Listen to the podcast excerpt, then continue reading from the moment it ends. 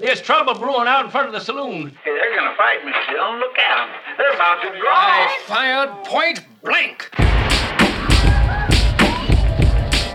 Watch this. Oh, God.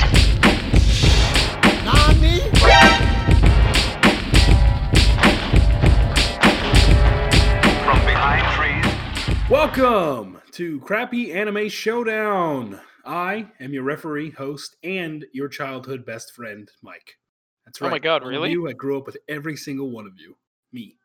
Yeah. Oh, too, too bad I got amnesia and I don't remember that. I don't remember any of you. Who are you? Who am I? Who is Who am I, anybody? anyway? Anyway, all I know is to read this script. Uh, today, I am joined by fashion model and also expert hacker, JW. Hey, congratulations, Jay. Dual fielding. Uh, my manager won't let me eat snacks though. and by the M16 dual wielding American hero who gunned down Brian, Ethan. Welcome, Ethan. You fucking monster! How could you do that to Brian? It was it was all me. It's okay. Uh, he did it with two guns, so at the end of the day, it Pointed- cancels out. Pointed in wrong directions, not even forward. The man anyway. can curve bullets like no other man before. I I love the um. Wait, hold on. I don't even remember which one's which. Would- Did Brian die first? I think. Yes, Brian Brian, died died first. Did you guys enjoy how Adam got like a buff after Brian died? Yeah. Like all of a sudden his bullets did more damage. Yeah. It used to be they would just bounce off of the 3D Yeah. monsters, but now, now they've got like little hand-drawn sprites of their own, and they're doing Uh, way more damage. Fantastic. Oh, well, in case you're new, this podcast is dedicated to pitting garbage anime against each other to see which is the most deplorable while still being entertaining enough to watch. Today, we have Ethan defending Gibiate. Uh, going Today, the title of the show makes sense. going up, The perfect stinkers. it's these true. these boys are the best. If you if you wanted the finals a week early, you're here. yeah, yeah, yeah, Oh, yeah, basically. this is this is. This is what this is what the show was made for. hmm I agree. Uh, going up against JW, who will be defending Mr. Love's Queen Choice.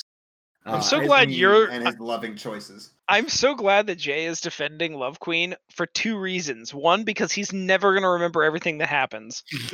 And I, it- I'm gonna remember more than you think because It- of how much it entertained me. All right, I'll take that. And then and then two, probably more importantly, I don't even feel equipped to remember all the details I watched. Like I have Yeah. copious notes on the episodes I watched. Uh, it's And I guarantee I've missed a lot.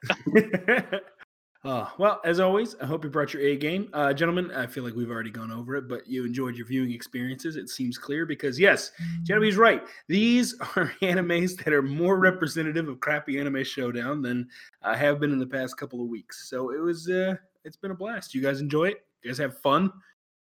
I mean, sure. Oh yeah, my Oh, God. no. it, it was fun. It was fun. I, I'm gonna have a hard, good think about which one was more fun. I'll Good. take that. All right. Well, Ethan, you said you took a lot of notes, so we're going to start with you. Give us a No! synopsis of Okay. episode four, five, Just and pull up six. the wiki. Just try not to make me click and type things. too No, loud listen, like bitch. If I'm gonna if I'm gonna write these notes, then I'm gonna fucking read them. Like, It's gosh darn right. Ethan, Yeah, I but you, it's you. like it's like that scene in a in a movie where a kid's taking a test and he looks down and then like the shimmer goes over the screen and it all turns into Arabic. You're like, oh no, my notes. I know. Nothing makes sense. yeah, I mean, Mike, you're gonna have to understand. I have to look up the wiki, uh, you know, synopsis. It's not a Yeah, choice. as you long know. as well, actually, uh, Gibiate. Well, no, Gibiate has one. Mr. Love's Queen Choice does not have a wiki, That's So you know. okay. I I That's can wild. take a step. which is step. why I had to give it to Jay so that he wouldn't have to look anything. Oh my god, Well, that's the know, hard play. To be fair, the game probably has a wiki, and it's probably Yeah. Well, mostly no, no. The game had the game has a wiki. There's just no episodes. You couldn't go and look at it. well, says I know, but you have to look up the synopsis and the and the walk. You got to look up a walkthrough. Yeah, I get. Yeah, you can look at the walkthrough. walkthrough. Honestly, the wiki is a brief character description of everybody, and then like five or six definitions, and then that's it. And then You know it tells you there was an anime. I It's was gonna say something like, you know, shitty to be like, well, that's probably all you need anyway. But that's just not true. There's so much happening in that game. Yeah, there's a Don't lot. need to There's a show. lot. All right, but we're not talking about that one. We're talking about Gibiate. Uh, Mhm. So Gibiate. Okay, so we so there's always a flashback slash cam recorder thing at the beginning of every one of these episodes. Uh-huh. Uh, this Kinda one like has a confessional from The Office. It's kind of like that, yeah. It's like less silly, but yeah, it's. I guess it is like that. So you find out that um, Femc's dad was a war photographer and her mom was a doctor, and that's how they met, or like she was healing him or something, whatever. Doctors are healers, and no, that's not true. Anyway, so Brian kills off Adam, or no, hold on, no, is killed by Adam, Yes, there you go. um, You because. Brian was turning into a fucking meat monster. Uh-huh. So Adam murders him with a gun, two guns specifically. Yes. Uh, so that's great. Also, real quick, I'm not super good with guns, but I'm pretty confident that Adam was wielding M4s, right? it could have been. I just put him There's, 16. there's 'cause I don't functionally really no care. real difference between an M4 and an M16. They're both based on the same like uh, design. So that's great to hear because neither of those weapons are full auto. Mm, They have course- three round course they bursts. can be. They can. Mm. I don't think they Uh, can. in the you world- can definitely get versions of both that are full. In on. the Okay, you know, let- let me rephrase it. Let me uh, rephrase. No, no, no, no. We're in the real world, Mike. Okay. that that So- doesn't exist, Ethan. no, Gibeon is real, but I um, mean, look, in real life, there is no reason to have full auto. In, No, in the modern world, we're not full even auto touching is, that. Is a waste. I'm just but saying that if if is he got if Adam and Brian are from the U.S. base, they're not exactly taking home their fun little U.S. weapons to like modify them against the Geneva Conventions. Well, take take. So- them- it's not what full auto is not against the. Geneva That's not what I'm saying. I'm saying that taking a state issued arm and modifying it on your own is against the Geneva Conventions. Well, that's Fucking great, quote but it's me. the apocalypse, sir. all right, that's all right. That's Yeah, a fair what- response. What Geneva Convention occurs to and you you know what? Adam's got A- Adam's got no Geneva qualms against opening up on the lizard mean, men. The, That's Gi- true. the, the Gibeah are breaking it by doing biological warfare by Yeah, turning everybody else and- into Gibeah. That's a great point. Ethan. Wow, I'm an there's the- idiot. The, the, low key sex crimes. we We don't know what part that injector is. Also, it's, okay? in, Oh. it's it's illegal for those geckos to be so cute. That's Oh, stated they're in the That's right. Geneva Cute. Convention. right. That's psychological warfare. You don't want to ex- shoot Could it. you imagine having to shoot one of those things? I cry Ah. every time. I would every time. All right. So anyway, Every anyway, single tear from my eye. Full auto. Full auto tear. No three round burst on these eyes. These tear ducts are full auto. I So- cry every time. the samurai pulls a uh, a fucking lute out of his ass, a Japanese lute, and starts playing some random song on it. And no, then we, it's a I thought he shamisen. found It's called a shamisen. I don't Yeah, yeah. care. But It's- he it's- said he found it, right? Yeah, he's like, yeah, I found this, and like, Like, he just like starts. the story doesn't even give a shit No. about exploiting No. anything. It- it doesn't- Like, it- give this guy a fucking instrument so he can be cool. So Yep. he can so he can say, "I used to do this after every battle." With Yes. what? yeah, I mean, it's so like okay. If anyone's seen Suicide Suicide Squad, the amount of hard cuts in the editing, it was like Yeah. that. Where like you watch like Brian get murdered by Adam, and then it's like, let's go to this guy with a Yeah, yeah, we're done with that scene now. Yeah, that's over. So shut up. And then like it brings out the the Japanese lute thing, and he's like, "Yeah, I found this." Twing, and then it Yeah. cuts again He to plays- them being he in the building he doesn't even play a song. He just goes ting. Yeah, I used to play this after wars. Ting, and then I'm it not going to play it right now, though. Yeah, and it, it cuts again to them still being in the building. We, we Like didn't it- have enough for the shamisen budget. We had to cut that pretty early. I, I just love the length that the show gives you, like that it goes to to give you a plot hook. Like first, it's like, "Hey, did you know her dad was a war photographer? That hmm. might be relevant. Shut the fuck up." And then it's like, Adam's gonna have some conflicts this episode. The samurai looks cool, but we're still in the building. Her mom got lost in the dark, scary building. Why are we still in here? No one knows. we're walking, we're walking, and We're then someone just looks behind and is like, We're where's your fucking mom, dude? We're And just to be clear, The whole and reason why her mom is gone is so that they can find the samurai exhibit that just so happens to have all of their weapons. All of their weapons. Look, Not Every just one. single one. It's, it's an exhibit. three? Also, also the, the best part is they walk up to the sign on the exhibit and it just says famous samurai weapons. not, not a particular time period, not a particular lineage. Just, just the fuck. You know what? The apocalypse is coming. All of the, all of the people who worked at the And fucking. one of them, one of them is a shinobi, and one of them is a monk. But it's the samurai exhibit, so whatever. Shinobi aren't even real. whoa, whoa, whoa, whoa, whoa! They're By- not even by- real. By his blue what, hair, Hey, they are what real. What weapons does he find for him? Uh, he Uh, finds the razor string. wire. He finds his razor Yeah, he wire. just and finds some fucking string. Better, Yeah. but better because he's- he, he's- he makes also has some mention of it. He's like, wow, Oh yeah, yeah. the, His, the his weapons, fucking Sonic and Knuckles fucking the weapons that Yeah. I'm used to sure cut better. I was like, Correct. "Jeez Yeah, Yeah, now he doesn't have to pull anywhere near as hard. Year old piano wire, Fucking bud. Calm punch down. that anime mistook for weapons that are actually climbing gear because His- it's that stupid. This dude has razor wire, and his razor wire may as well just be fucking lightsaber wire. Well, it's also Anything it sentient, gets to you. because What? God knows he just like lets go with his hands and the wire just sentiently goes where it needs to go. Yeah, that's what I'm talking about. It just wraps around people and then he pulls and yep, it just slices right through everything. Maybe Whatever. wait, wait, maybe this guy's a Jedi. I mean, anything can happen in the world of I mean, Gibiate, it's as the characters have told us three times. Being a Jedi is the only explanation that makes sense anyway, so might as well. All right, so he's a Jedi. They can So all anyway- be fucking Jedi, except the big monk dude, who is definitely a Sith. Oh yeah. So all of them get their weapons back. Specifically, the samurai gets like his unbreakable samurai sword for some reason. It's unbreakable. Who It- knows? no, no, no, no, no. It's six layers deep of stupid bullshit. Layer one is the reason that it's unbreakable is because it's a barbarian sword, aka a Western sword. Yes, yeah, yeah. The second layer deep is that they then had to make it look beefier than an actual medieval sword because real life medieval swords aren't really all that different than Japanese swords.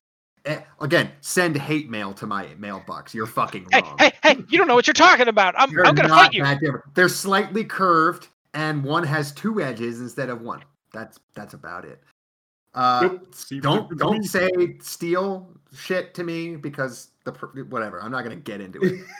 End result is no. Fundamentally, they're not very different, and what is different about them is not enough to really matter. Man, I don't trust your opinion on this topic. I, what do you and know? then, You know? so like so he the second layer is that it's got to look beefy so that you understand that it's tough the third layer deep is that the crossguard is a straight up fucking ripoff of guts's sword in the in the golden age garg Is like it it's really? the exact same looking thing it because it looks like it looks like um like a like a belt a belt made out of steel that's just a solid block of steel you, you know what i mean like it's got I'm that looking now. Oh my god, you're right. What? So it's a complete fucking ripoff. Like, and, and again, that crossguard never existed. It's just what Japanese people, I guess, when they want to make like a really tough looking. Um, there's a specific word for it on a katana, but it's it's the hand guard. It's that little ring of metal. Wait, but it's you- so stupid. Oh yeah, yeah, I it know is what so fucking stupid. about. So they want to combine the like cool aesthetic of that ring of metal that protects your hand on a katana with a crossguard. So they just say, okay, so it's a ring of metal, but it's like flatter and wider. And they just end up with this gaudy, stupid looking piece of shit. The fourth layer deep is that his his pommel is one of those wonderful like uh uh ring pommels, like circle pommels that you'll see like stacked onto crusader swords all the time. Only because he's got to be cool, it's like a little bit jagged and it's got a big jewel set in the middle of it. And like that's a thing that only exists on ceremonial swords because you you kind of have to like like best case scenario it adds nothing. Worst case scenario you've sacrificed a little bit of the functionality of the pommel so that you can put a big ass fucking jewel in there. Maybe it's magic. And you, guess what? At the end What? of all of this, at the end of all of this, the fifth layer is that he still. Oh my god, like we're only on four? He, he still no fifth. He swings it like a goddamn katana anyway. Yeah, he does. So like, yeah. what was the fucking difference? The, I- functionally, he said he he went to a barbarian master, but he does everything the same. He still takes his normal uh, his kendo stances. He still swings it with his big chopping over hands. It, it's all the fucking same. Like it's just the worst kind of I don't know what I'm talking about lip service. Like my army man's got the everything proof shield. I, you know, okay. Actual so five year old shit. It's hilarious. as someone that doesn't have nearly the uh the pedigree that you do on this topic, Jay, I've had like two or three sword classes. If and I saw that shit and was like, what the fuck? yeah, like, yeah. No, Have they not like done any research at all? No, Like it doesn't take any education to know that that's bullshit. It just takes a little bit to like really dissect it. But the best part is, is that like clearly, I, I I wouldn't even say it's research, but it's it's in the common like sphere of knowledge of how Japanese sword fighting works in anime that it actually is relatively close sometimes. At the very least, they'll always put people in that kendo stance and start them in that in that very typical kendo like starting guard position. And they'll usually do at the very least samurai style movie fights.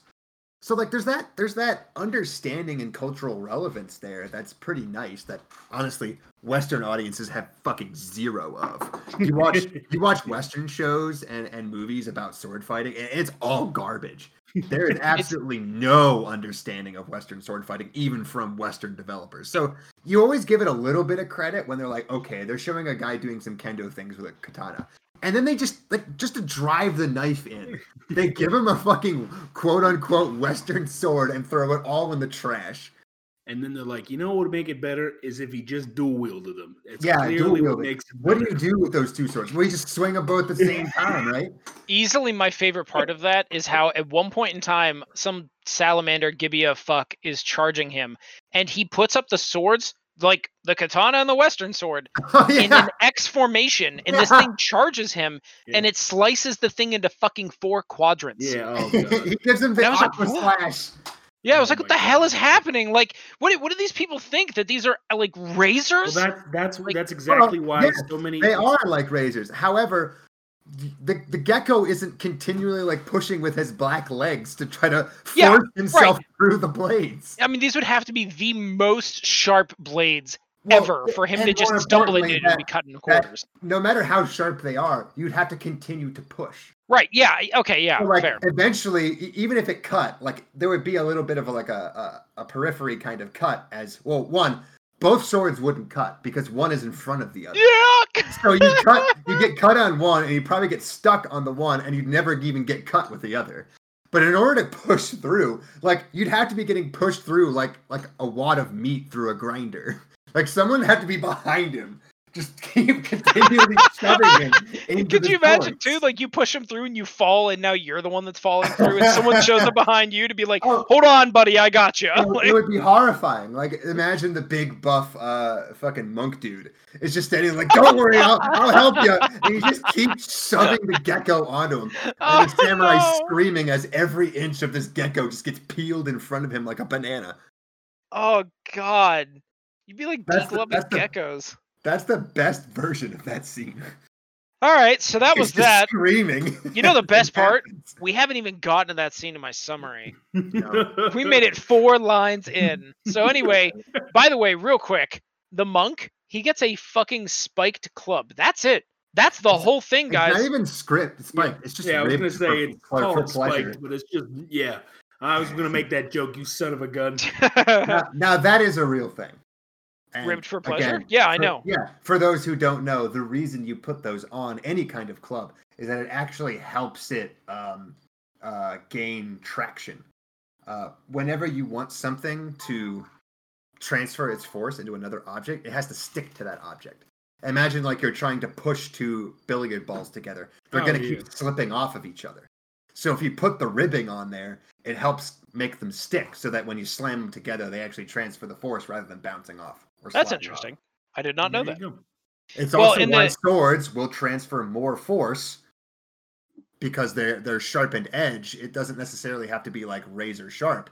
It, it just coming to a point will naturally help deliver the force into an area and make it stick. There you go. Well, listeners, take note. We're moving into 2021 here soon, and you're gonna have to be ready for the apocalypse. So Mhm. just Right. just get ready. Well, Um, the guns. Like, well, we're gonna really gonna we're gonna look more like Adam with his twin M16 Yes. Oh, could you imagine? Whatever. I've rather than whatever his face. All is right, with all his right, all razor right. wire Shut up. Everyone shut up. claws. He gets fucking wep. They all get weapons again. He's got a big spiky club. Um, they want to try Yeah. out their weapons, so there's a fucking fight scene. Um, I wrote down quote the uh, razor wire is OP as fuck. Um, because anything it gets near is sliced into a million pieces. Mhm. Uh, the cute monster movement is fantastic until the moment whenever that cute monster is cut into quadrants. Um, that was That's the salamander cute, we mentioned. It was it. still cute until again it was cut into quadrants. Well, it, it's it's scary. You watch it happen. You're like, oh no, not the gecko. Yeah. I like the Like you're- gecko. You're rooting for the little guy. I know, he's yourself not- for the gecko, please. He doesn't make it, but um, He doesn't make it. but Luckily, uh, there's many, many more. So Adam continues to be buffed by Brian being dead. Um, at one point in time, the camper runs over monsters and they literally like explode into a puddle of goo. I thought that was pretty cool. Like, why don't they just do that all the time? But um, right around that time, we flash back, and by that I mean we cut to a fucking history lesson. Yes, um, baby. where basically everything about the samurai is explained, uh, and also how the samurai meets the ninja, and also how the ninja wants to have like a duel with the samurai, and they have like a little mini thing, and they're like, "Oh, you're very strong." um, He was stupid then too. Uh, episode five. Uh, the monk is front of the camera. He wants a family. Hooray! Um, Yeah, He's what supposed to have sex. to. Now that the apocalypse is over, he immediately disregards all of his vows. Is like, I want to get laid. I want to bone a chick. And then the ninja says, Why don't you bone that girl's mom? And he goes, Ugh. yeah. He gets He's like, embarrassed. "No, don't do Yeah, that." like he he does wants the. He does. I don't know what kind of character this is supposed to be, but he's like he's stoic, but at the same time he's he's bashful about sex. It's it's kind of funny in the sense that it's like I don't know what they're trying to do here, where it's like a reverse Tsundere position somehow. Yeah, yeah. Where it's- he is both the lustful guy and the embarrassed one. I, you know what? I'm willing to give him this. I don't And think he's explicitly. scarred.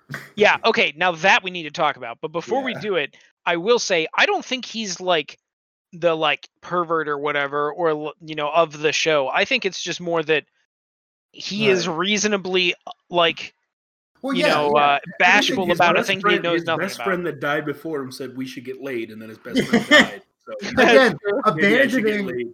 Uh, apparently, the thing monks did was just look for excuses to try to abandon him. okay, Yeah. I, I don't Not mean to cut you exactly off, very but samurai of them. Uh, but, uh, my favorite part of this, Ethan, is part of your summary, is when they go back in time and tell the monk's story, and his monk friend Dozen, which he names his club after or something. Yes. He's like, he's like, uh, hey man, we're monks. We should go get laid just like these other monks did. And he's like, yeah, well, Nobunaga's kicking the crap out of him, and he's like, well, we're not getting laid, and Nobunaga's kicking the crap out of us. So I don't get it. that was my favorite scene of this episode. I really also want to point out the the lovely like caged homosexuality overtones of naming your club after your bro. yeah, that one's There's that- something. There's that post on the internet where it's like uh, that that one Greek dies and Achilles locks himself in his tent and cries for weeks.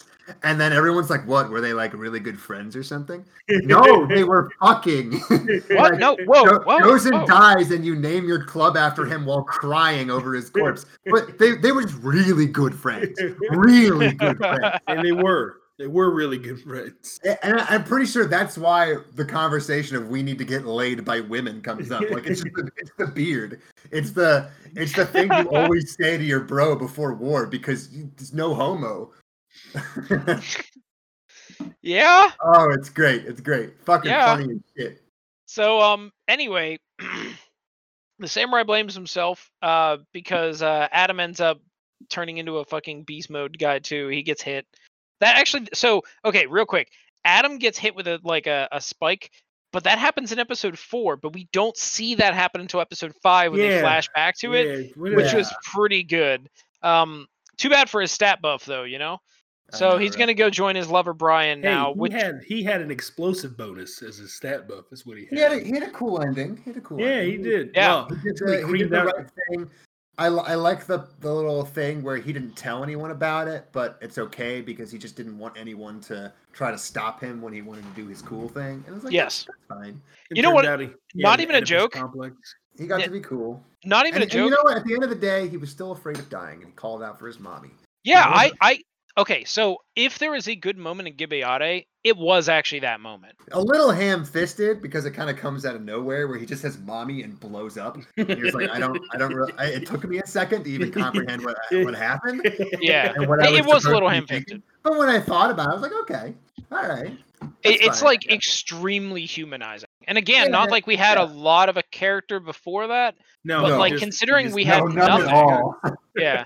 I, I just I credit where it's due. Like I for a moment was a little sad. I was like, damn, I think I actually care about this character a little bit. And I did not a moment ago. So I was like, and it's not just because he says the mommy thing, just like in general, like the whole like vulnerable situation he was in. I don't know. But um mommy thing helps though. because like most people would be like, Booyah bitches. And you're like, okay, that's great, cool Anime. Yeah, anime. yippee ki yay, motherfucker. Yeah, exactly. So anyway, um, now it goes back to history time. We already talked about this, but the uh, the monk gets into a fight with his, you know, lover monk, Mhm. and they, uh, or excuse me, he fights alongside of his lover monk against Oda Nobunaga. Um, they definitely lose after winning once, and then they run off into the mountains. His lover monk dies, and then as he is, as a main monk, or the the one that wants to fuck the mother, is uh running away from some of Oda Nobunaga's like men. He steps into a puddle to like relax for a moment, and at that exact moment, he is teleported back into the future, and his no club reason. for no reason, and his club falls to the ground. Yeah, and Um, so- not transported. Yeah. Yeah, so I will make one quick point. Water seems to be the thing that like teleports people. Yeah. Um, Yeah, so, like, true. not that that matters, but I'm just pointing it out because that Yeah, is a least- thing they at bothered it's with. Something that they they're No, you know, no sticking with. explanation as to why. No. No, not at all. But um, also let's make another real quick point. Someone bothered to pick up his like big old like mallet and bring it out, and then yeah, and then make sure to mark who had it, and then it got passed down for generations. And Yeah. a history museum. Yeah, yeah, exactly. like someone had to have literally written down this was the like mallet of Dozen or whatever. And, and and they they never kept found it. his body, so they never really knew whose it was, technically speaking. Yeah, Well, they found Yeah. Dozen's. They, well, they found Dozen's body because he Yeah, would have they- been like, dead How there. would they know? Well, I guess it, it didn't. The, the I can excuse thing some of didn't that. say Dozin, the club. Yeah. no, it's Please true. But okay, to him as his chosen name, Well, Dozin. you know what? They didn't, but not that the club looks any different than any other club that Yeah, looks like no, that in eh. like in an anime. So like, you know, whenever what's his face looks at it and he's like, "Oh, this is Dozen's club," I'm like, "How do you know? Yeah, it's a do you- club with a fucking ring on it." Like, I Maybe at the end of the day, you just gotta remember that that might not have been Dozen and he just saw a club and was Yeah. like, "Hello, new Dozin." Hello, Hello Dozen 2.0. so anyway, um, they drive into a tunnel because that's the fucking dumbest move you could do in this situation where your monsters live in the dark and you can't see the end of the tunnel. Right. Um, they drive into this tunnel. Um, oh, I actually skipped a little bit. Yes, I'm you did. I was about to catch So- you on that. So okay, before they do that, they they like park on the side of the road Kinda like a and rest stop on highway. Yeah. is essentially what it looks like. And basically there was this mobster at the end of episode two or three, I don't remember which, that um shows up and is like, "Hey, I want," to, or he's like, "Let's go to the countryside" or something like that. So he shows up at this rest stop, and when he's there at the rest stop, he captures Femc and is like With a net. with a net, which is weird, but with a net. from a roof. So he captures Femc with a net from the roof, and Samurai Dude is like, "Okay, give us Femc back. We need to get moving, and we don't care about you." And they're like, "Wait, you're a samurai? I want to fight a samurai.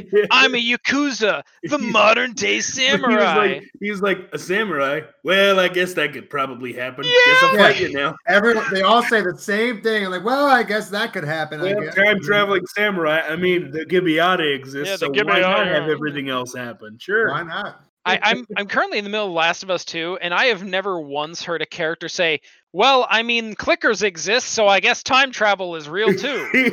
Well, like, there's no time traveling in either, so I guess that helps. yeah, I fair, but like, I any of the things happening in that show, uh, whatever, or mo- damn it, game, whatever. You're so really. I'm all over it. So um, anyway, obviously the Yakuza is not as good as a samurai, which actually does make sense. And I mean, um, why would he be? Yeah, exactly. Like this is so this is so fucking classic anime like Japanese shit where they're like, well the Yakuza are like really cool warrior class of the modern day and Said they're no not. one Ever. Yeah, yeah. No, they're not. But all right, whatever. Then that Um, Katakuri man wanted to fight the samurai, but they said, "Nah, we got to get this boss out of here." Yeah, the, the clear badass of the group wants to fight, and then some other chump nerd is like, "You can't fight the samurai. We have to leave. It's all about the boss." He said, "Ooh, ooh, my turn, my turn." Yep. So the Yakuza dip out, whatever.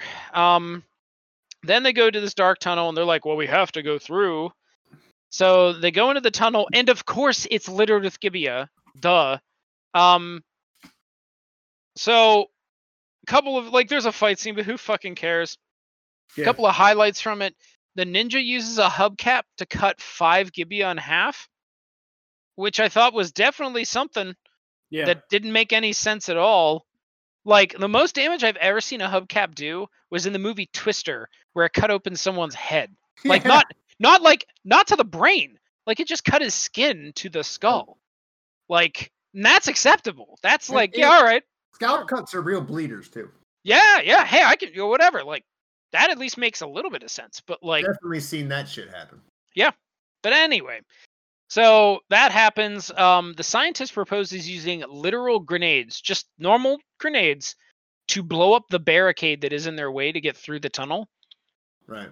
I've never thrown a grenade, so maybe I'm not an expert.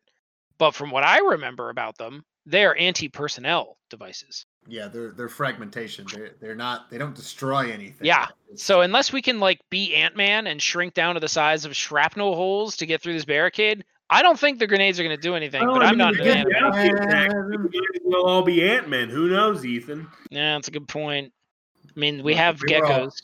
if they were Ant Man, this entire series would be significantly more entertaining. Yes.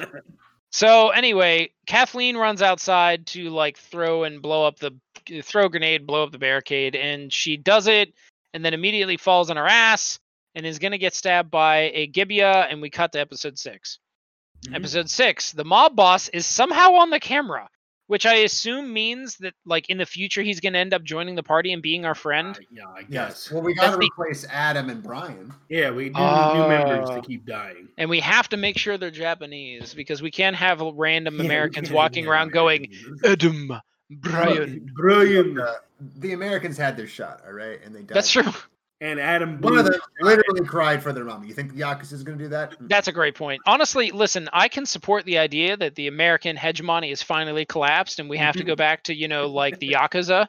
Like, sure. No, we have to remember. We have to remember what it means to be a man, and by a man, I mean a hegemonic imperialist.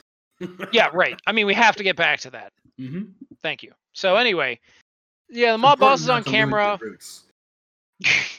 He explains that he's uh, that the reason why he's currently where he is is he was in prison and all the the guards were murdered by the Gibeah and then he get, manages to like get out.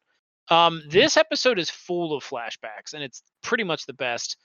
Um, we cut to FMC eating shit and falling on the ground. Um, the ninja and the monk and the uh, samurai can't get to her in time. No one can. And then a fucking buff chick shows up out of nowhere Yo. and pulls out the only weapon that's truly effective against the Gibeah, which is also simultaneously hard to find. Oh wait, not really. It's a shotgun, Uh, and okay. she uses a shotgun to just explode Gibeah. Now, I want to point out a couple of things real quick. Take about Okay. two seconds of your time, Ethan. Um, one, uh, she trips over literally nothing. I rewatched Yes, that scene. nothing at all. There's actually not even her own foot, not not something on the ground, not a crack. Not she just literally falls to the ground. Well, she did yeah, it on no purpose. shit, Like Very she's a impressive. woman. Secondly, everyone seems to see her fall over, but later in the episode, it seems like they're on the other end of the bridge. Yes, Like because they can't see her or know that she's okay and saved by this other chick. yeah. very Later on, and the they Look, literally like tied to her. Well, Yeah. all of them freak out. They're like, "Oh my god, Yeah, she's they're like, gonna oh die," but then You- they just you don't are- bother. You are wrong about the weapon because she walks in with a shotgun and then proceeds to switch to her melee weapon and kill a Gibeah with these nightsticks with stingers on the edge of them, and then immediately go back to her shotgun like nothing happened. I did not remember that at She all. switches yep. weapons very quickly. Like immediately, like she walks in with the shotgun over her shoulder. The next shot is she has these like like police nightsticks with stingers. She kills one. Wait, and wait. the What do you mean with stingers? What is a nightstick? Well, with a like sting- like it has something tied to it, like a stinger from a spikes. gibiate. Like oh my it's god, you're right. I remember this now. and then she stabs a gibiate or a gibeah and then it cuts back to her, and she's got the shotgun again, and those those stingers are uh, nowhere to be found. And I was like, I don't understand what's happening, sir. and where are you putting these weapons? I totally forgot about that. Yeah. Yeah, you got to use the Gibeah to kill the Gibeah. You know, I, yeah, I guess. it's like that vampire movie where like if a vampire like turns back into a human and then the vampires suck blood from that human, then they turn into humans. It's a lot like that. It's basically the Right, same. right. No, that's Right, that's right. steep vampire lore right there. Yeah, deep Yeah, uh-huh. vampire lore. So anyway, um, so Buff Chick saves Femc's day, um, and mine, uh, waifu 2020, I guess. Um, So then we flash back to uh, let's see here, how'd this go? There was a flashback to like a shot in the battlefield, I think, but I can't remember what the context was. Whose battlefield? Doesn't matter. Uh, there's another flashback there. Um, basically, shotguns and cops are the answers because she was an ex-cop. Mhm. Um, so uh, the ninja I think gets shoved over at one point in time, and she blows him away with more, blows away the Gibeah that knocked him over with like a ton of shotgun rounds. Uh, I remember thinking to myself, how many bullets are in this? yeah. Uh, Yeah, because there seemed to be a At lot. the very least, whenever she was firing on screen, for the most part, she was making the cocking animation. Uh, sometimes when it would go off screen, you would just hear bang, bang, bang. But every time they showed her, it'd be bang, click, bang, click. You know, bang, cock, Yeah. bang, cock. You know what I'm saying? Uh, so you know, Yeah.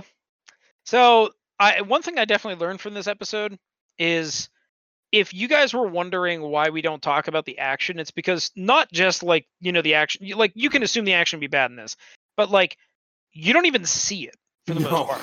Like No. the, the the reason why we focus so hard on stuff like the salamander getting cut into quadrants is because like that's the only time that shit happens yeah, like you don't get to see it pretty much any other time but in episode six you do get to see it and i'll tell you what it's really bad it's really really how really many bad close-ups were there of that spiked shell on that turtle monster? yeah, boy. I think Yeah. there's like 30 close-ups in a row of like things bouncing off it or hitting it or somebody on screen, but it was most of the screen. Like they spent a good solid 30 seconds to a minute just trying to take down this one monster, and then it just died, and it was that was it. Well they had to use shotgun shells to break its armor Yeah, except he didn't stab in those areas.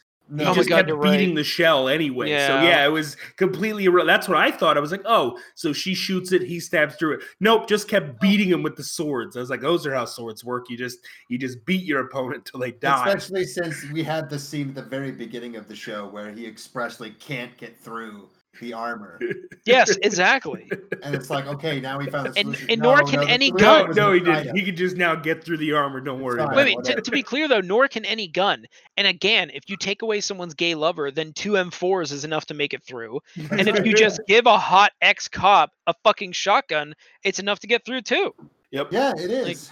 That's just so fact. I don't know anyway what's so confusing. I'm not confused. So um anyway, uh all of them forget about Kathleen. All three of the men forget about Kathleen by the end of the battle because they were like, that was a good fight. I'm glad we have our weapons. And then like the buff chick with Kathleen show up and they're like, "Oh my god, Kathleen. Thank God you're alive." Oh Thank God! God like, you're alive. Thank you, strange woman, for saving her. Immediately we didn't forget. Nope, not at all. And, and immediately, like a fucking JoJo's episode, they're like, "What if you're just our friend now? Do you want to come with us?" They don't ask where she came from. They don't ask how she got there. Just, do you want to come with us? Hmm. And for the record, where did she come from? Where did she That's never know. We'll never know. She. It's never. Well, we'll. You know what? We'll find out when they like put it in a flashback camera episode at the beginning of no, episode we'll learn seven. all about her sad backstory. But we don't know at the moment. She just showed up in know the what? tunnel. She's probably a time traveling cop from 29. oh my god, please don't promise me with that. Like That's she was so drinking out of the water cooler at, at the at the precinct. she and gets she sucked, gets in sucked cooler. into the little paper cup. Oh my god. Oh no! hold on. Hold on. This is this is a new bet. She's like w- an a cop, but she's the only one that doesn't do it with like transhuman like modifications to her body. She's like, I think it's important to do it like the old fashioned way. And that's the only reason why she's able to like perform in this era because she has those skill sets. Wait, what are you talking about transhuman modifications? Yeah, like think- like part robot, part cop. Like part like human. When when was anyone a part robot, part cop? I'm saying in the future, it's obvious. He's I taking your thing and saying that she's coming from the future. Yeah, she's coming from the future. RoboCops are a Oh, thing. Yeah. oh, oh, Yes, oh, I get you. me. So she traveled backwards in time Yeah, from a yeah. timeline where Gibeah were slaughtered by RoboCops, but she's not a RoboCop. Yeah, and it's the only So- reason why so she we can survive. simultaneously get a, a potentially cool thing and then cucked out of it immediately. Correct. that yes. sounds about right to me. I don't And know. again- That very on And- brand. And just to be clear, the only reason why she's competent is because she didn't take on the RoboCop. right, instance. right, right. Okay, like, it's obviously all the important. RoboCops, like they were good enough to fight Gibeah, but they weren't the best. Correct. She's the best because she knows how to the do best it the best being what way. people gave up to kill the Gibeah. Yeah, that is correct. This Listen, makes perfect sense. It doesn't give you a land. you know I it. love it. You know what? The Gibeah are real. So this just I I get this. This is fine. There's This is nothing fine wrong. with In a world where not all cops are bastards. in a world where in a world where Gibeah exists, everything else is also a possibility. Nothing is off the table That's on this right. season of Gibiate. Oh man, I love this show. All right, so anyway, the Yakuza fucking tail them um and uh God, how do they get away from them? Anyway, sorry, it doesn't matter. The Yakuza like tail them as they get through the the tunnel. And by tail them, I mean not like a mile behind on a straight road. I mean like eating their bumper. Um, Yeah. Also, they're in a Volkswagen van. They're like Yeah. in this old Volkswagen van, which is the best too. Um. Anyway, so they're on their bumper, and then they like pull up to the right hand side of the crew, and she's like, "Dad," because of course that's her dad. The Yakuza guy is her dad. Right. Um. I don't No, remember how they sense. lose them though. How do how I, do it they? does, I just it just I think it's just a cut. I don't remember either. Let's just say it's a hard cut and they're I think it is because the literal next thing I have written down in all caps is beach episode. Well, no, it's hot spring episode. Yeah, Even- but Yeah, it's the closest we're gonna get. It's hot spring Oh my episode. God, How dare Yeah, you? you stinky bitch. How dare you? So anyway, the um cop's dad was a bad guy. They're at a hot spring. Um uh the samurai all the men are in one and all the women um non-binaries can fuck off. And then um Right. the uh so the the men all climb into the one and as the samurai is looking to get out, he starts preaching about how um uh his master told him that hot springs would like heal you Faster. and Faster. faster. Yeah. Mhm. And uh, Right. they were like, "Oh, well, then you should stay in here the longest because you got your ass whooped a lot and did a lot of ass whooping." And he's So like, again, so he "I'm says, getting "F out." You, I'm getting out first. and like as he's getting out, they're all impressed uh, impressed by the size of his dick, and by dick I mean all the scars he has on his Yeah. body. Now, uh, now notice. Let's. This is the throwback, real quick. Uh, you notice how the scars were an X.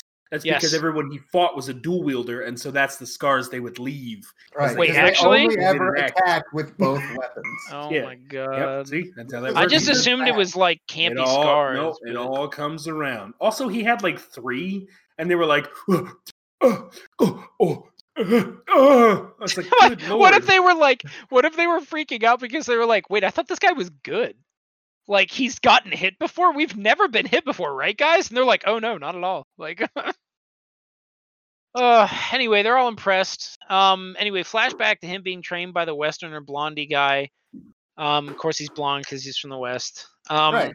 Yeah. There's two, So- type, there's two types of people: the Japanese and the master race, no and the two always shall meet. Always the two shall meet. Yep. If Yeah, it from the happens a lot. You're It's- blonde it's- hair, blue-eyed, Aryan, Viking. wait wait was he blue-eyed It's discount. No, so, he had no. Uh, he was, was. heterochromatic. He had his right eye was blue and his left Bullshit. eye was not blue. are you serious you go, boy. i'm serious. looking this up I These are things to I pay know. attention to for the show. What was it? Okay, what was his name? It wasn't Hamlet. It was like it was like it was the name of like a sword, right? It was like Halberd. It was Halberd or something like that. Uh, yeah, yeah, yeah, I yeah. think it was just I remember it sounded a lot like. no, I think it was just Halberd. I literally think Halberd, It was Halberd. that was it. like with an Okay. E, with an E instead of a, uh, Halberd. or or it was an A, Halbard or something. I, I remember it was just spelled slightly wrong. yeah, I typed in Halberd Gibiate, and it was like, did you mean Halberd? Like weapon? Dibiate? And like it, it like the- it's just literally there's a picture of like there are five pictures and there are literally no like search results at all. Nobody knows what the fuck you're talking about. Not even Google. Like, what the hell are you guys watching? I was like, "What the hell are you doing?" What Please is a search something diabiote? I need to know what a diabiote is. Like Oh, get out of there, Ethan. This is killing me now. How do diabiote. you spell halberd normally? Is it with an e? I thought it was Uh-huh. with an E. It Mhm. can't be with an R, right? Just, just, just thinking it, picturing it in my mind sounds very wrong. Okay, all right. Hey, real quick, a diabiote or a diabate, as in like if you have Yeah, I think it is. diabetes, that's a diabate, diabate. So it's a so the act of diabetes. the act of eating copious amounts of sugary snacks in a very short period of time, which will most likely end up with a serious case of the diabetes. All right, go. so we we're calling him diabetes from here on out. Diabetes. So blonde hair diabetes saves um he went training with Wilford Brimley. he I um mean- he he saves the samurai as a kid and the kid tries to fight him and the kid like definitely gets his ass kicked but like the blonde hair guy is like hey i'm on your side i just got here too late to save your parents also i'm kidnapping you like the fucking jedi of old to train you how to be a swords player or a swords Sorry, I was too late to save you. I guess I'll make up for it by taking you away. Having a small child of my own thank You you no more parents. I'm just gonna take you. So he trains him up in two different kinds of blades because whatever, and eventually his master ends up dying for literally an unexplained reason. It's diabetes. We Uh, explained it. Yeah, no, Oh. we, we know this. It's diabetes. Oh my my bad. He dies of diabetes. He is a diabete, guys. Um.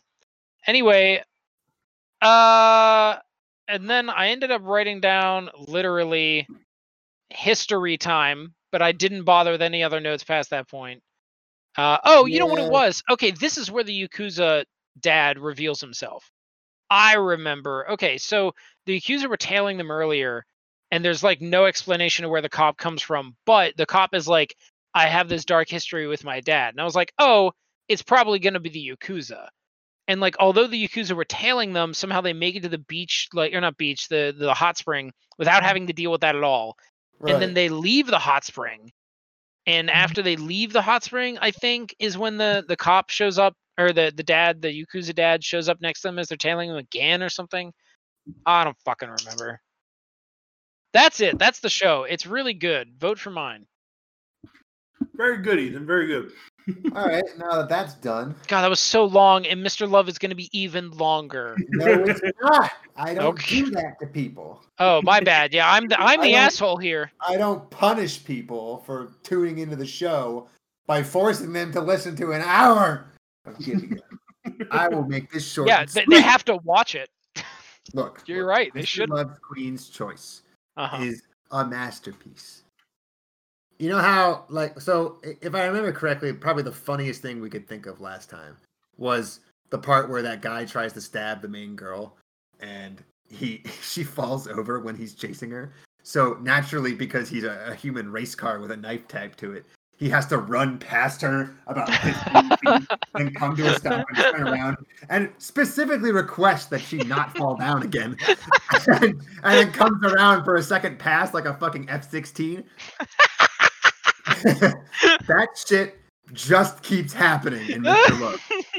It's fucking magic. The person who wrote this, I, I swear to God, hasn't like gone for a walk outside. That's how little they know about the outside world. So, episode four starts off um, with the main plot basically being that um, they are sitting in their office and they're thinking up a new thing for the lamest version of the X Files show that they run. uh, miracles. Who are they? What are they? How do they work? Is that it? Okay. Holly, Japanese miracles and, and, and rumors. Who are they? What are they? And how do they work? and uh, or wigga wigga for short. You got to you got to get the acronym in there. yeah, it really, it really helps out the viewers. Just like uh, what MLQC? We're we're Yeah, here yeah, for yeah. episode four. MLQC, everyone. MLQCA, JP, what are they? Oh man. so, AKA real shitty X Files, where Fox Mulder is just a workaholic. Yep. fucking desk desk worker. Uh, in, in typical fashion, she they're like trying to figure out the next thing to talk about, and of course they just talk about like the hits, the shit everyone's talking about, because nobody would be investigating this for sure. It's just them. Uh, They introduce a new character and retcon him as the only friend of Super Cop. Yeah, Minor. His name is Minor. Literally His name's minor. Well, of course, that's not really his name. That's something to talk about with the show. Uh, I don't know if it's like a translation thing or like for some reason. I don't think it is. everybody. Has, everybody has a name that they say, like like uh, one's Lucien and something else. I don't think it is. I think it's on purpose. I think something's going on here. Well, that's dumb. But like you got Lucien, but his name's uh, uh, and then there's Gabriel.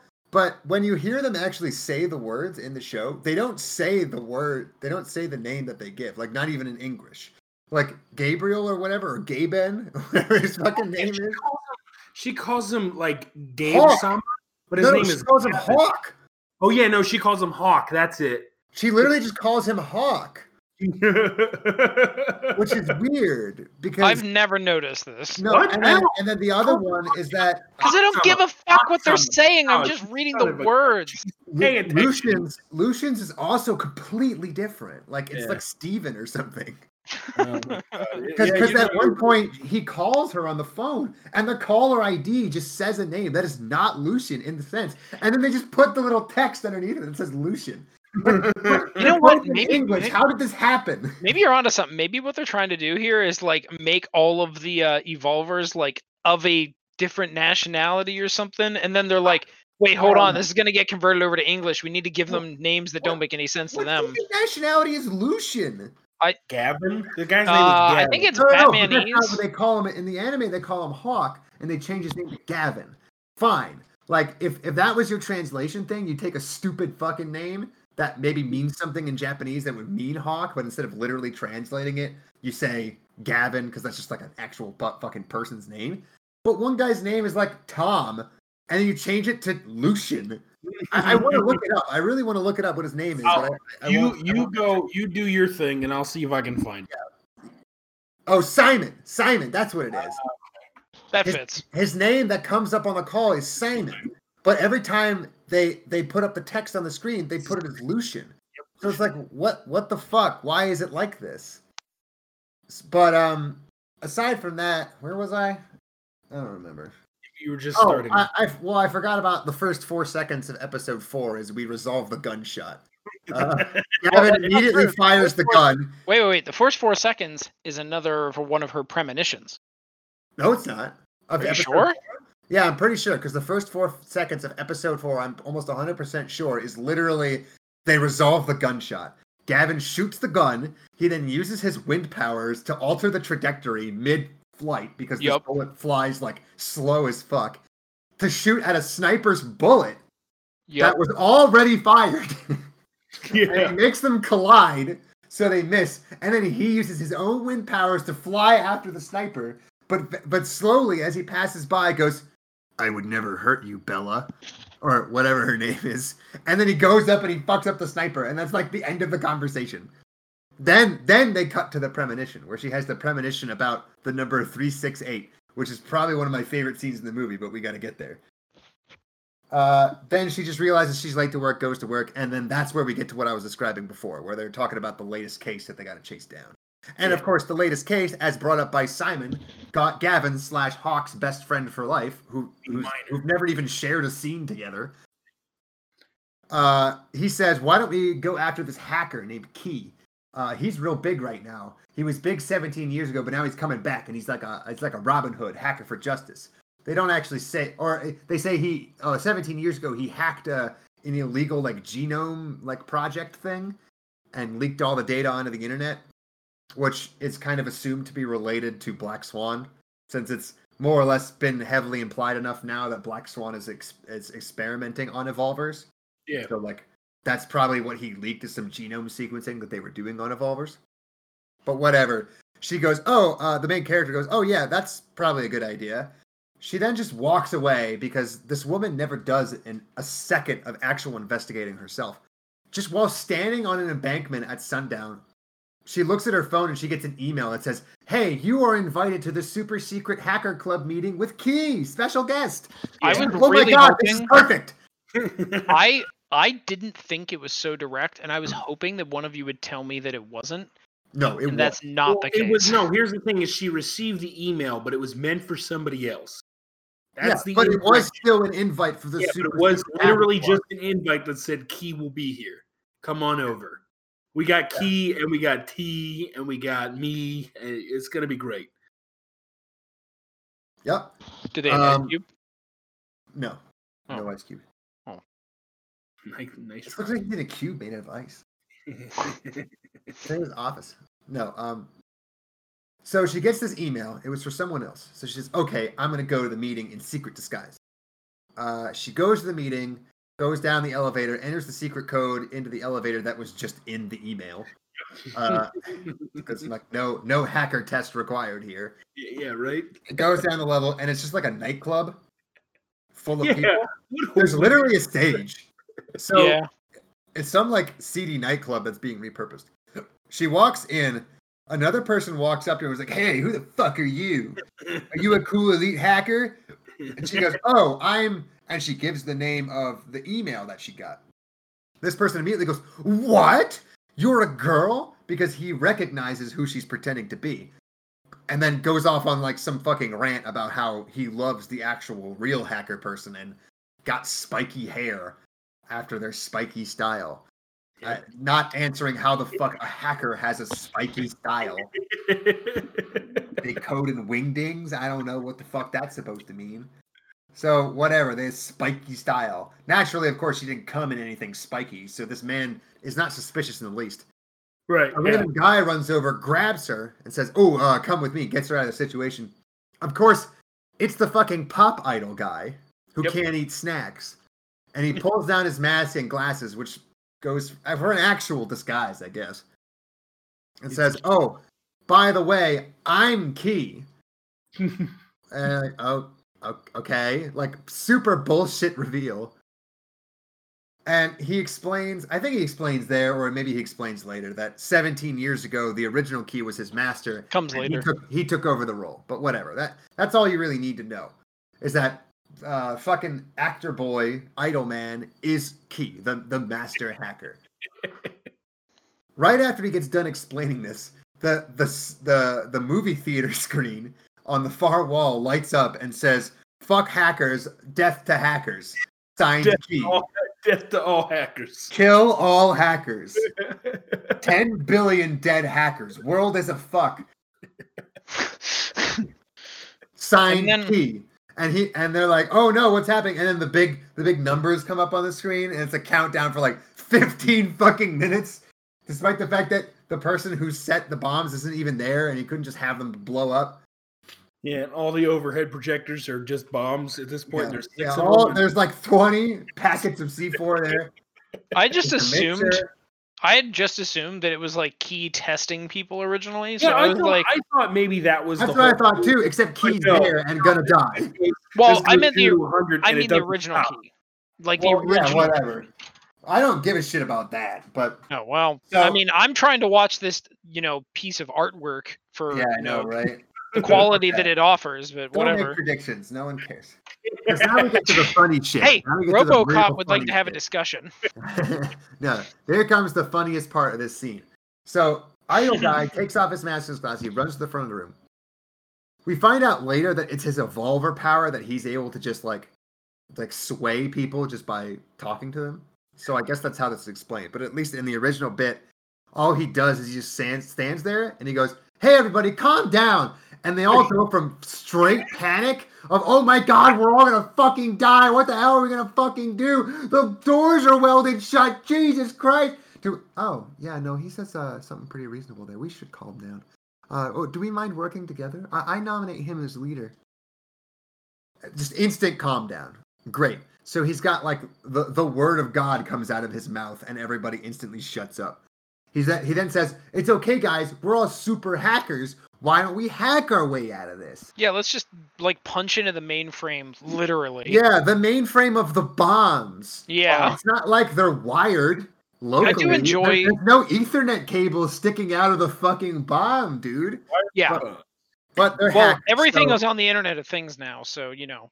Yeah, no, they're all they're all Wi-Fi, Bluetooth enabled. God can exist in this universe, then anything is possible. That's what I say. Somebody tried to hack it, but they accidentally hooked up their Spotify to it, and they just made the whole thing more entertaining by I- accident. You know, that is definitely one of my like. It's becoming one of my favorite tropes, where like someone, if they were trying to plant a bomb, wouldn't leave behind a way for you to beat it. Like if there was a way to make it more foolproof, they would do that. Yeah, So there's like, no off button. Yeah, like you have to unplug it. It's bomb defusal. You have to go find the detonator and pull it out, and there's usually a failsafe that keeps that from working. yeah, And exactly. you don't just tape the bombs to the ceiling where anyone with a ladder can fucking reach them. This is this is hackable by a game of tanks. Yes, yes, Oh. a game of virtual tank. What's that? What's that game? The old, the old like super old flash game where it was the tanks and they'd shoot each other in two D flash games. I think it was just literally called tanks, wasn't it? Tanks. Well, yeah. So they so they play a game of tanks, and basically the uh, the the issue here is that there's a bunch of discs on a pole, and these bombs, they, they, it just it, it's just utter nonsense. Everyone's got a tank, and everyone's just like typing furiously on their laptop, but apparently they're all just controlling these tanks, and these tanks are just shooting tiny little beams of of dot. At, at, at these discs and, and the discs light up and then they blow up and everyone goes yeah fuck you discs and and this is hacking people this is hacking Mhm. this is what hacking looks like Now, I'm not going to defend this uh, this this show for this. I will say making hacking seem fun and interesting for a viewer probably is really hard. I would also say maybe you shouldn't have made that the way that they got out of the scenario.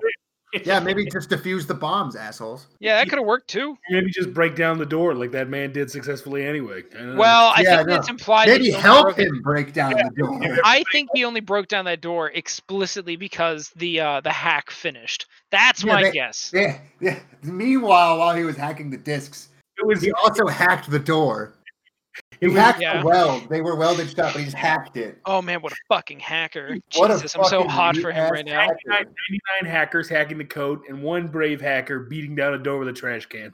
Could you imagine if the hack didn't work, but he got the door open and Yeah. ran out? He and the woman ran out, and then everyone else fucking dies because they're like, well, "We can just hack." typing Like the old, it's like the old, uh, the old John Henry thing, where John Henry tries to beat like uh, that thing that pounds rail spikes in the ground. He tries to do it by himself. It's one man in a trash can versus ninety nine hackers against the computer. that's right He gets it done, but then he collapses. he kicks the door and everybody gets out and he just falls face first onto the ground and dies. He sacrificed everything to open that door. and no one took advantage of it. They all died. Oh god. He wouldn't let them use their door opening machine, the jaws of life. Someone brought it with them to the hack. He's like, no, I can do this myself. Well, okay, so here's the problem: the jaws of life were actually hooked up to the Internet of Things, Oh, and um, all of the bandwidth is being used trying to hack open the uh, bombs. So It makes I sorry. Don't sense. have- I can't. Um, my my jaws of life is Wi-Fi enabled, and I don't get a good signal in the base. see, here's the thing: the internet's like a series of tubes. Okay. Right, right. And when you clog the tubes with too many bombs, there's nothing you can do. You got to use tanks to blow up. You the gotta use tanks to clear the bombs. you, you understand the only way out is through. So That's right. The this is well known. All right. Anyway, we're we're done with that wonderful bit. So they successfully hack it.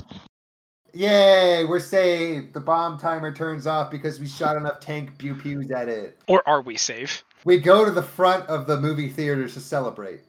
Just in the in the precipice of victory, a pop a trap door pops open underneath the, the female main character, and then heroically, uh, our hacker man just just kind of jumps in face first to, to to really not help. Hopefully there isn't, you know, like spikes at the bottom or Yeah, ho- hopefully we didn't both just resign ourselves to death.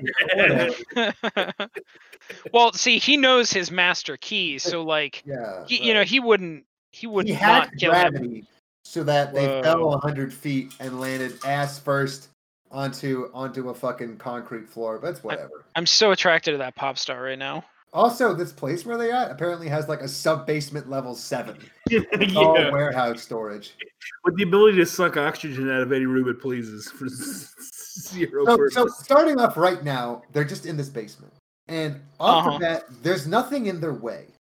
We have a tiny little conversation about like the history of Key, whatever. But right off the bat, there's there's nothing keeping them from leaving, as far as anyone knows. Just walking out of there. He he pulls up the the blueprints on his watch or or laptop, and he says, "There's a server over here where we can hack our way out." it's like nothing about what you said implied that we had to hack anything at all. None of the doors are locked because you can walk to the server. Don't worry, I'll hack our So way just fucking leave. No, we can't do that. Also, this is apparently the bad guy's main base because I guess, I guess, the server has all the information they could want for some reason. Like, Yeah, why is yeah. it on there? No, shut up. Servers have info. If we hack the server, we win. You know what I mean? Game over. This I mean, makes sense. It's pretty I'm an alien. I've never even programmed on a computer. I own a Mac, and I write shit, and my publisher does all the all the tech stuff. So I don't know how computers even work. I mean, it's pretty first grade SpongeBob. Yeah, Wombo, Servo, the, the study of servers, servology. it's first grade. Anyway, Key. We're not cavemen, SpongeBob. We have technology. I'm just waiting for Miner to show up so they can just yell at him. Like he's just there to be yelled at, which honestly I'd be okay with personally.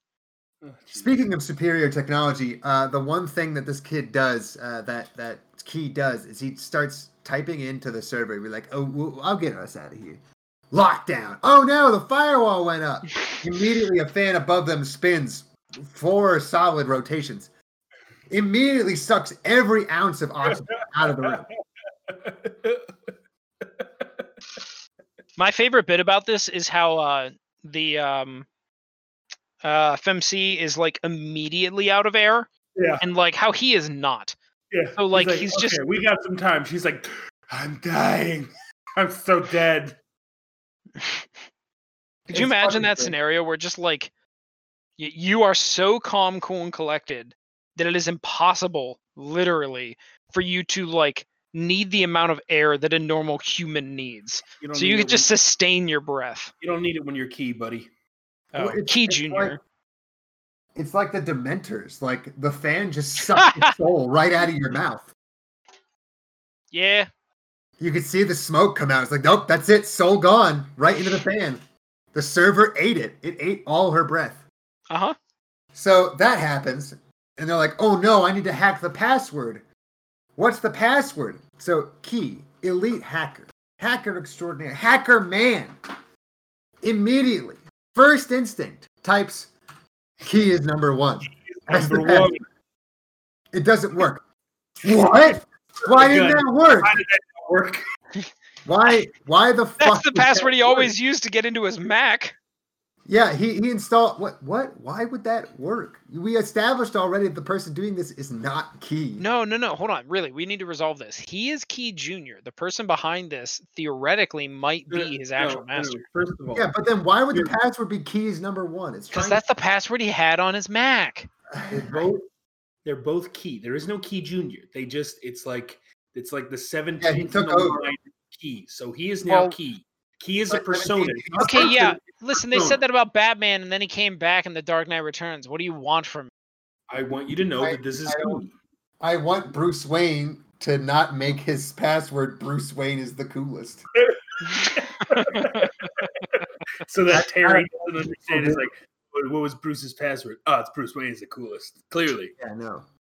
That's not his password. So he Wow. types that in and it doesn't work. And he's just immediately so surprised. Like, oh no, we might have a problem. My password didn't work. The one and So only one I naturally, main character lady had a premonition about this moment, and Yep. that was the numbers three six eight on the password. so with her remaining breath, like the last lungful she'll ever get, she says, three six eight. Is there a password that starts with three six eight? And he goes, Uh, yeah. Uh, and he types in three six eight, and he racks his brain. You can see the code. redheads, brunettes, blondes. I see the code. Neo, the one. What's the password? It's three six eight four. Nailed it. He hits enter. That's it. That's it. Fans shut down. No additional hacking required. Oh Done. It was Woo! beautiful. It So I guess we just guessed that it was four. That's his hacker power. Yeah. It's I like amazing. the I, I like the idea that um he's not actually like a hacker at all. Like straight up. He just thinks that he's a hacker. So like so someone like has always given him very specific like setups where all he has to do is just sort of like input something and he's blown away by tech. So like he's like, "Oh my god, wait, I was always told when I saw an open bar with a blinking little like line that I should just type in key as number 1. It's always worked before. How could it not what work now?" the hell's I- going on here?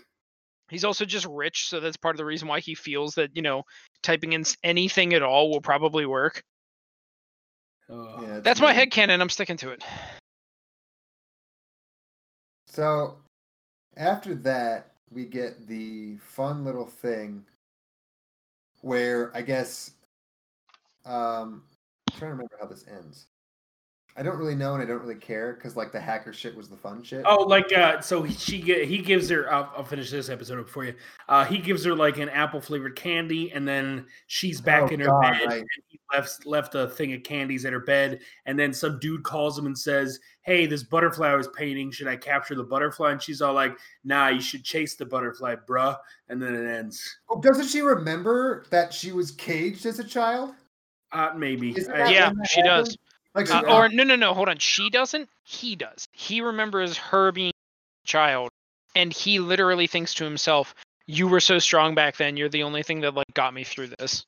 Yeah. Yeah. And so that's why he calls and he's like, What would you do? And she was like, Bruh, chase the butterfly. And he's like, Bruh. I, I think the conversation literally starts with, "I'm really tired. Can you can we not talk right now?" He's like, "Well, what do you want?" But I want to hear your voice. And he goes, "Okay, I'll tell you my favorite fairy tale. Uh, once upon a time, there was a pretty butterfly, and I wanted a butterfly, but I couldn't have the butterfly because it kept flapping around. So I put the butterfly in a jar." She goes, "Oh, I don't like that story. Um, you shouldn't put the butterfly in a jar. You can just chase it around the yard all day and try to paint it. That's what the, that's what you do." He goes, "Yeah, I knew you'd say that. I was testing you.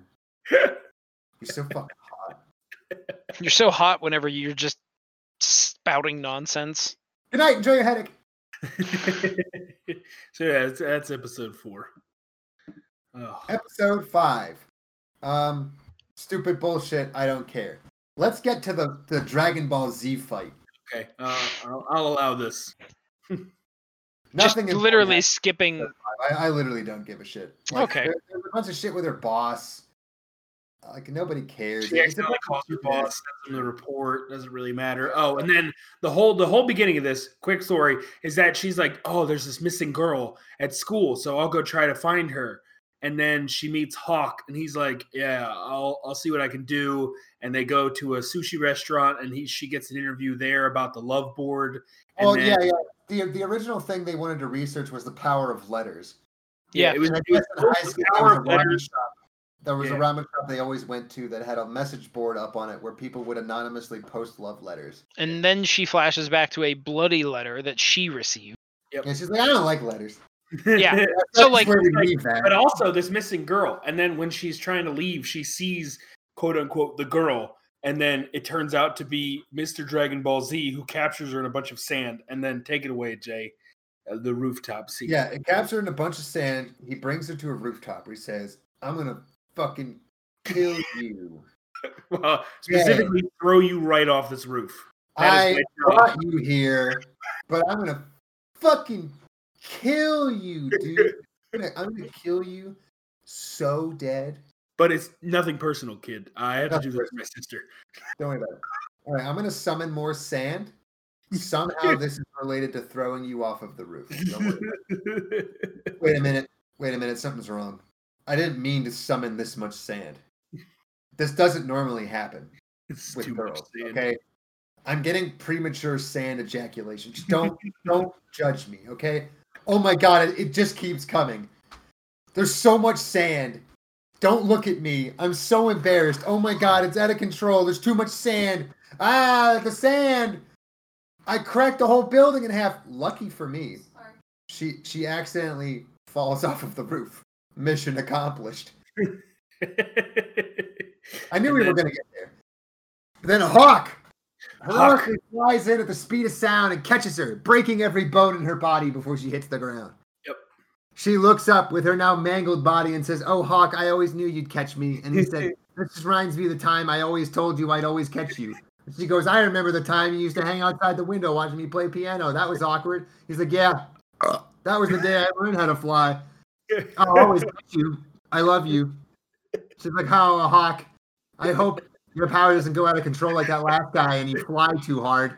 That would be unfortunate. But that doesn't happen this time. Um, I believe they have a Dragon Ball Z fight where Sandman gets his ass beat. Or no, no, no, no. It's not. It's not between Sandman and him. He meets uh, Electro on a rooftop.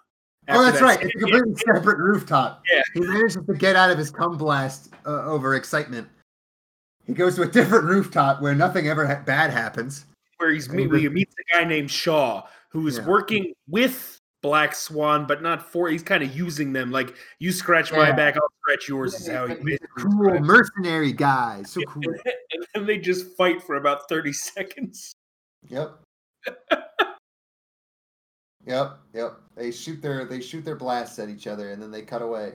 Oh, but then the very important, you get the very important piece of information where he says, "Hey, you know that you're uh, you're the the unit that you work for, where they're supposed to, you know, take kids into witness protection. These young evolvers. Yeah, that's not really happening. Peace, bro." And then It doesn't work. and Hawk's like, That or Hawk's is it- yeah, yeah, yeah. That that's when we get the wonderful uh fucking Mr. Incredible scene. Remember the scene in Mr. Incredible, uh, or The Incredibles, where Mr. Incredible goes into Frozone's lair and he goes to the big supercomputer, and he starts looking up all the all the supers, and all of them are like getting eliminated, just and he's like, Dead. oh, dead. yeah, he goes through the list like missing, dead, eliminated, missing, knocked down, missing, eliminated. He's like, oh no, this is so bad. Imagine that, but it's your computer. It's the people you were in charge of taking care of. He's just going through the list of like people he's supposed to be protecting. Missing, missing, dead, missing. Oh no, how did this happen? Not on my watch, but apparently only on my watch. Great job, asshole. Literally just on his watch that this happens. Oh, it's So, so that's pretty much episode five. That's that's all I really care to talk about. Uh, episode Yeah, I'm good there. Six. Oh God. Uh, fuck. Hold on. I gotta just remind me what happens in episode six. yeah, it's where they I go out, accidentally they're watched episode seven. Yeah, so it's you. Oh, your team was worried about you. So uh, Lucien's like, "I'll take you out on a day of relaxation." And then they get off the bus and they find a kitty with a broken paw. Oh, and they go right. return. Oh yeah, the yeah. I remember why I don't remember this episode because fucking 'Cause nothing. It's happened. pretty boring. it is, It's a yeah. filler episode, like a la. Well, They It's have, they not have a truly lot. Of, they have, yeah, it's not truly filler because they exposit literally all of the important information in the last minute and a half. Yeah, yeah. Like, yeah. Oh, yeah. none of matters up set up last- seven. oh god! It's like basically a, a date with the doctor where and you find end out up. he's colorblind, except he can see her, and then turns out he's working for Black Swan, but they want to awaken the queen, so you assume that she's the queen that they've been talking about. Right. Uh, because he then starts going, This is the first time I felt like I couldn't control her. What's gonna happen? Oh my god, oh my god. And then at the end of it, she gets invited to to do something, and it turns out her boss is in New York uh, doing a game show. And that's pretty much the episode. Most of it doesn't really matter. Those are the important plot points. The rest of it is her just trying to make a friendship bracelet with an old woman. I uh, that they return the cat. to. Yeah, I don't. It's, it's so fucking. weird. There's some weird flashbacks too, where like the doctor and his family are hit by a dump truck. Well, yeah. So that's that's the part of the, that's the part of he That's didn't how he becomes an evolver. He's like a ninja turtle. Oh, That's how, remember you're when he was like, I didn't feel like I could control her. There's that point where young her points around and points. Soon, even he'll be gone, and points to him, and he looks shocked because I don't think he expected that. And then it cuts to the point where like his parents or whatever are dead by dump truck, DBD as they call it. and then and then it cuts to him, Dead by dump truck. and then he's like, "Nah, you dreamed it all. Uh, I got a lot of work to do. I'll see you later. Bye." Real. Was that real? No. Bye. No. I remember my childhood now. You were in it. No, it wasn't. Bye.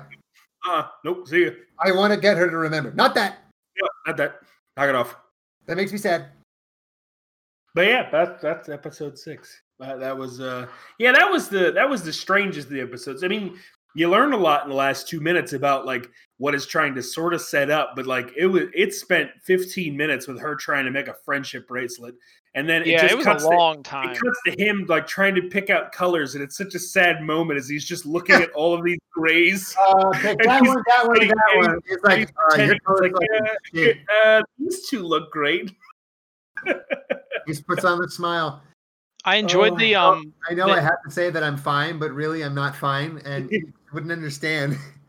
yeah, it does a lot of that stuff. The stuff where like the male looks at the female and just is like, I love that you could possibly be so innocent and unknowing of a thing, which in this case only makes sense because she literally doesn't remember it.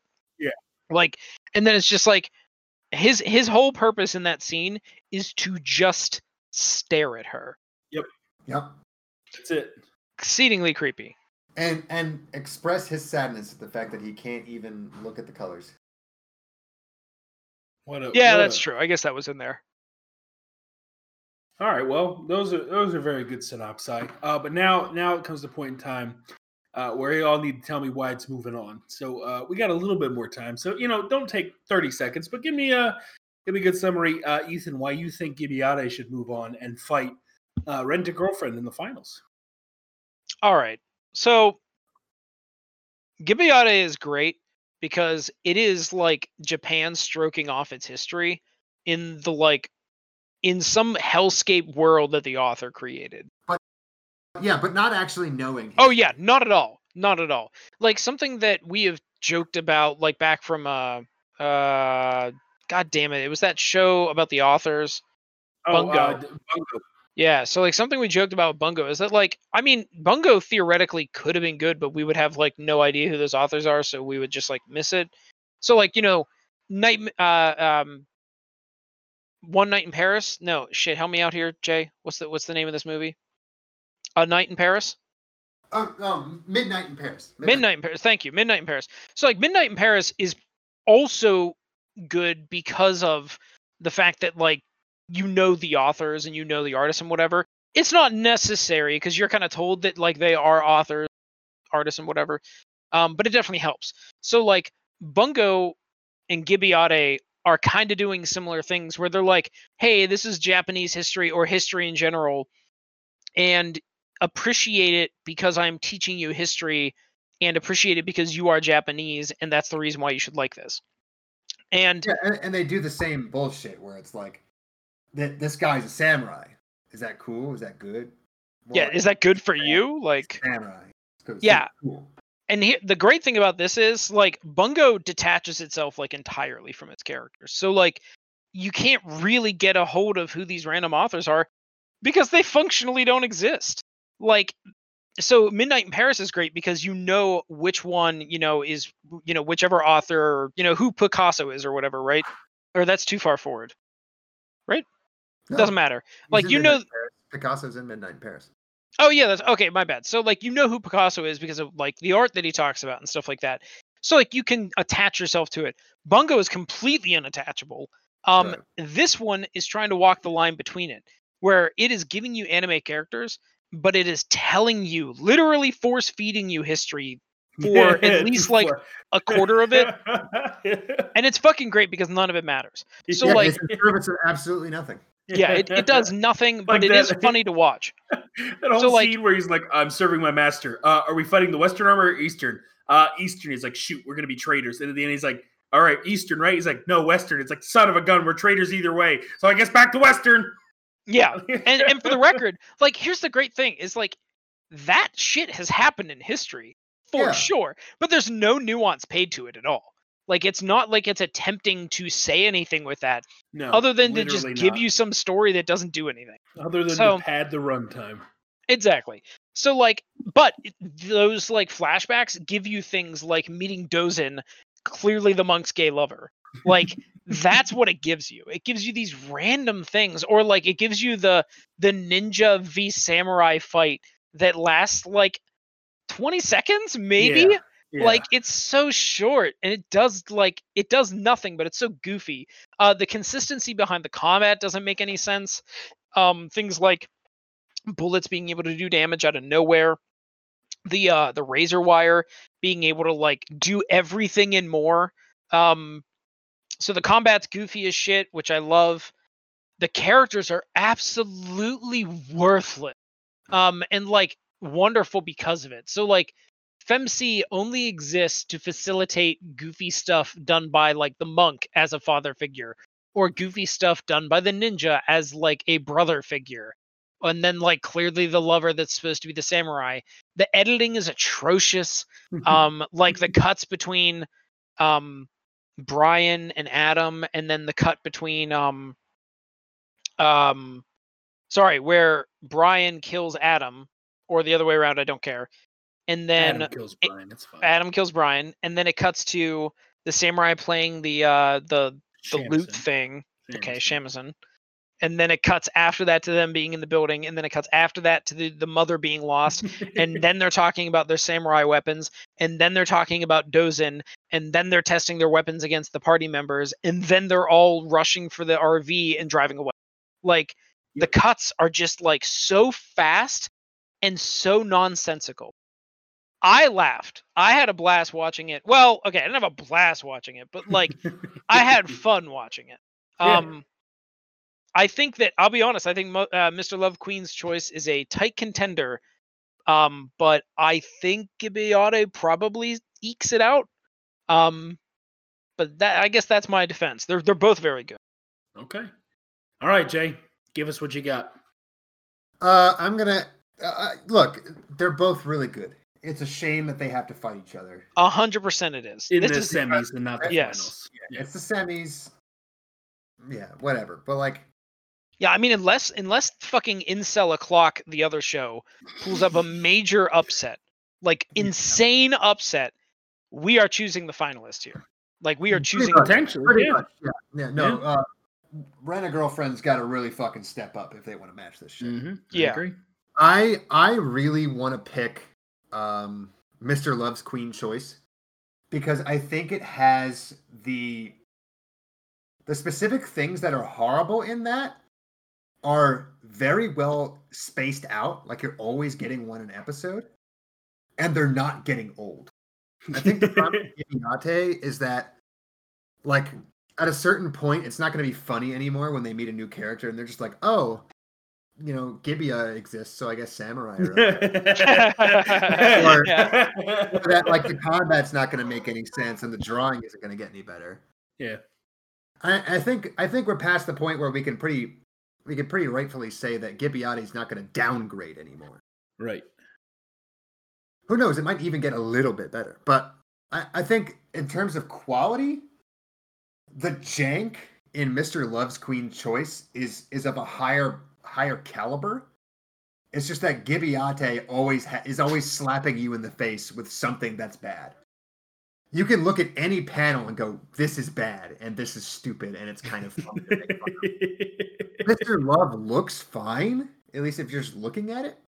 But it, but the but the highs are so high. We're like, Yeah.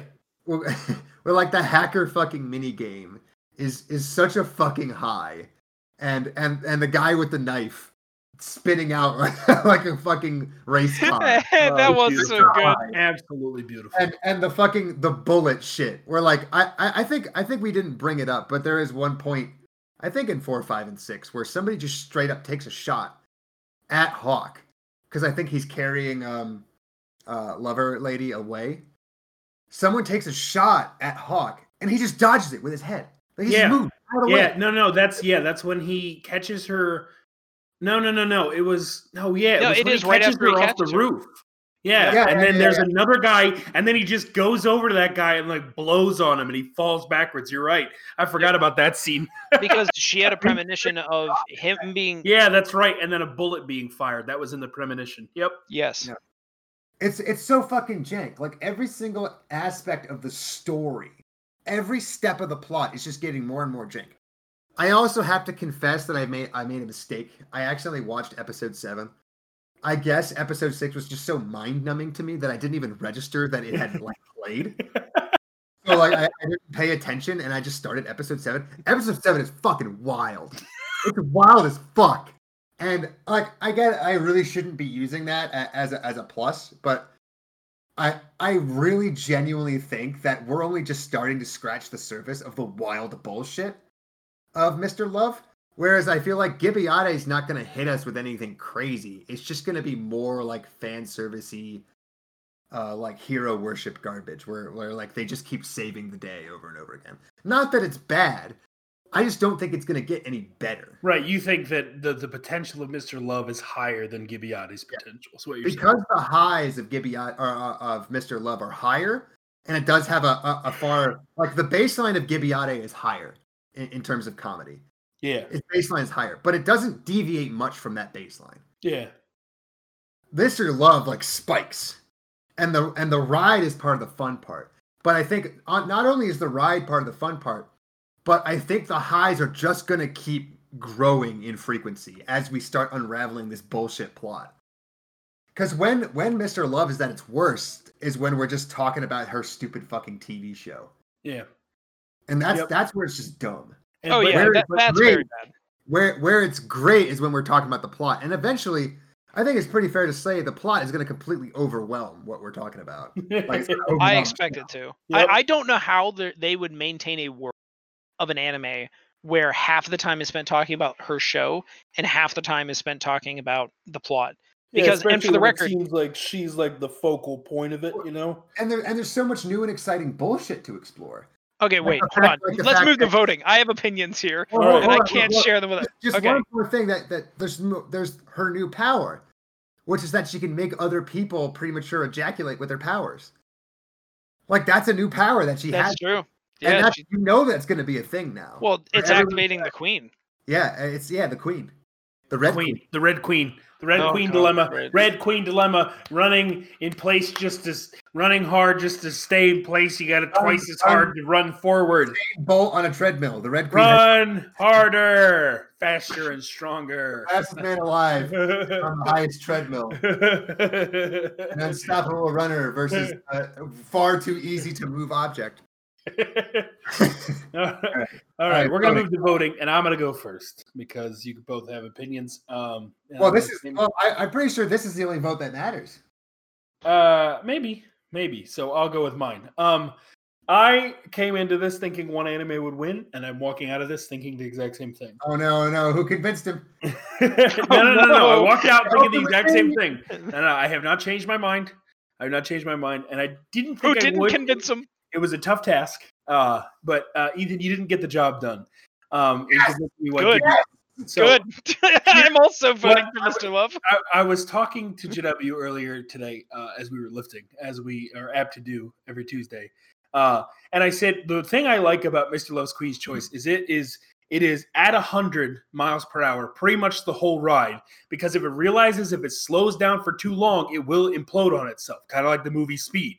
I was like, it has to keep going fast because the second it like slowed down with like the whole uh, like them tying a knot. I didn't really care, but then the second it got to the end of the episode, it was like, all right, I'm back in. Like the, Yeah, the faster this thing goes, and the more it runs past its stupid like subplot lines, the happier I am with it. I agree with Jay. I think the ceiling for Mr. Loves is just higher. Like Gibiate, don't get me wrong, I had a blast watching that. My favorite scene was when uh, Shinsui was running down the steps and he cuts a gecko in half, and it just turns into like this MS Paint drawing. Is like it's it's no longer 3D rendered. It turns into a 2D model as he cuts it in half. I do not remember this, but I want to see it. funniest scene I've seen in that South Park it was so bad but and I, and I was laughing i was laughing at the whole net scene and the and the uh, yeah and you're right and it will tell the same jokes mostly.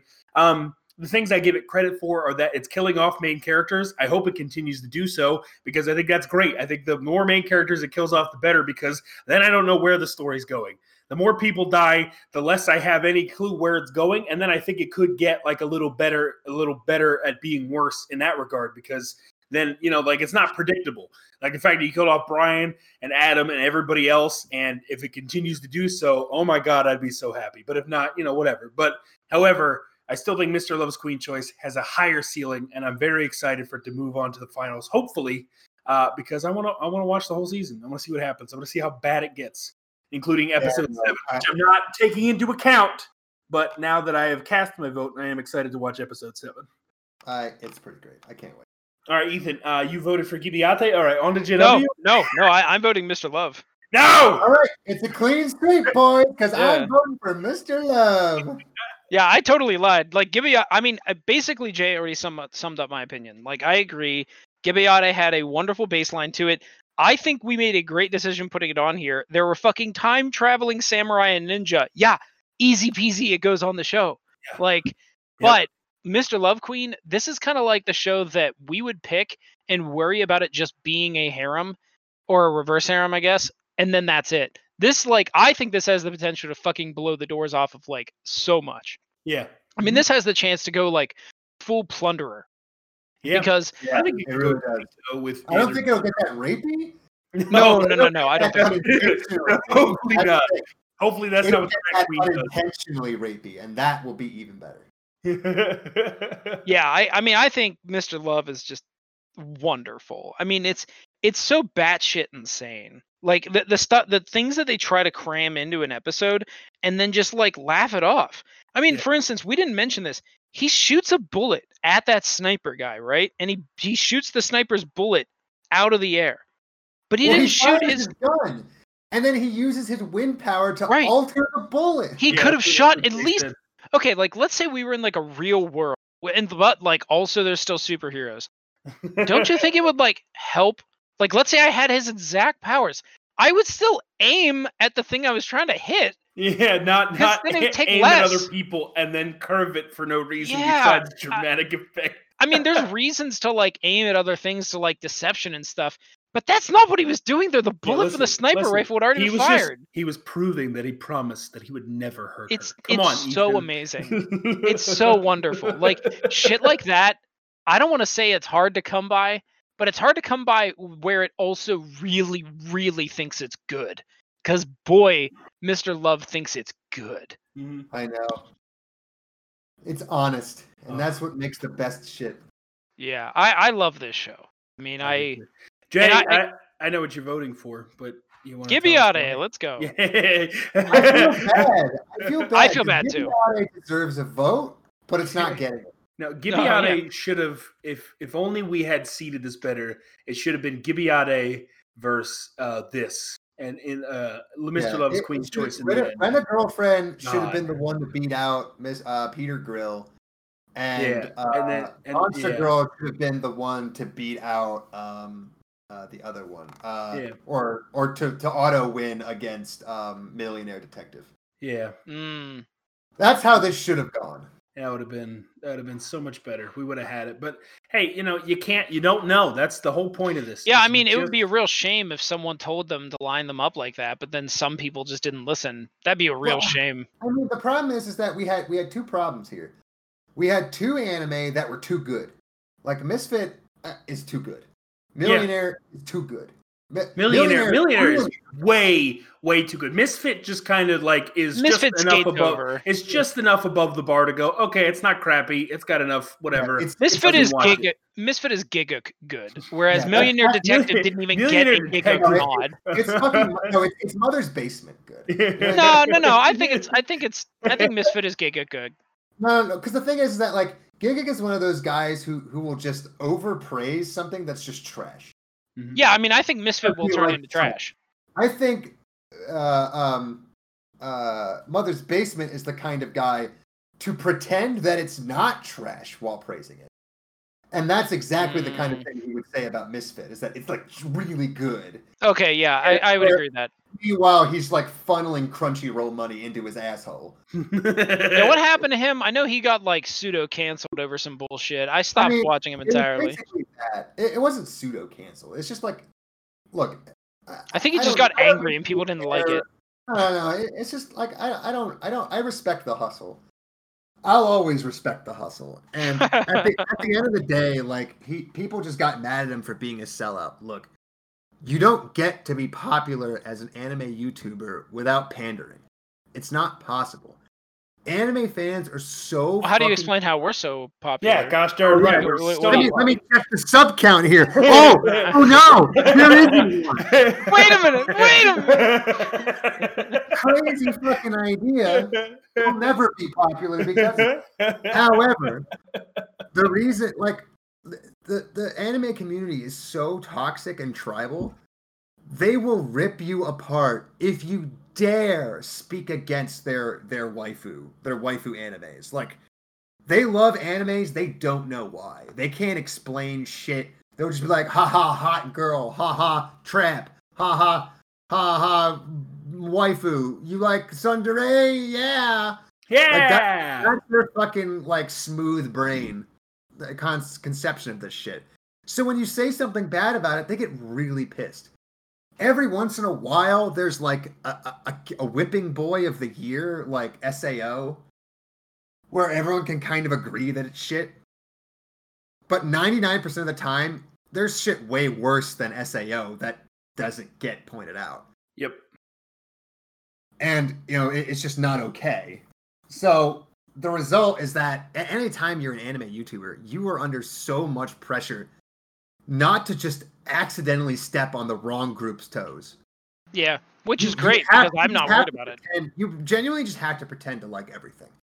And every anime youtuber deals with this problem in a different way. Um uh oh god i can't remember his name now. Giga deals with it in a and i think a pretty nice way which is that he calls everything trash and he calls himself trash. And that kind of like good natured but self-deprecating humor helps keep people on his side. So it's like oh he didn't like this he called it trash. But like he's just joking you know he likes watching it.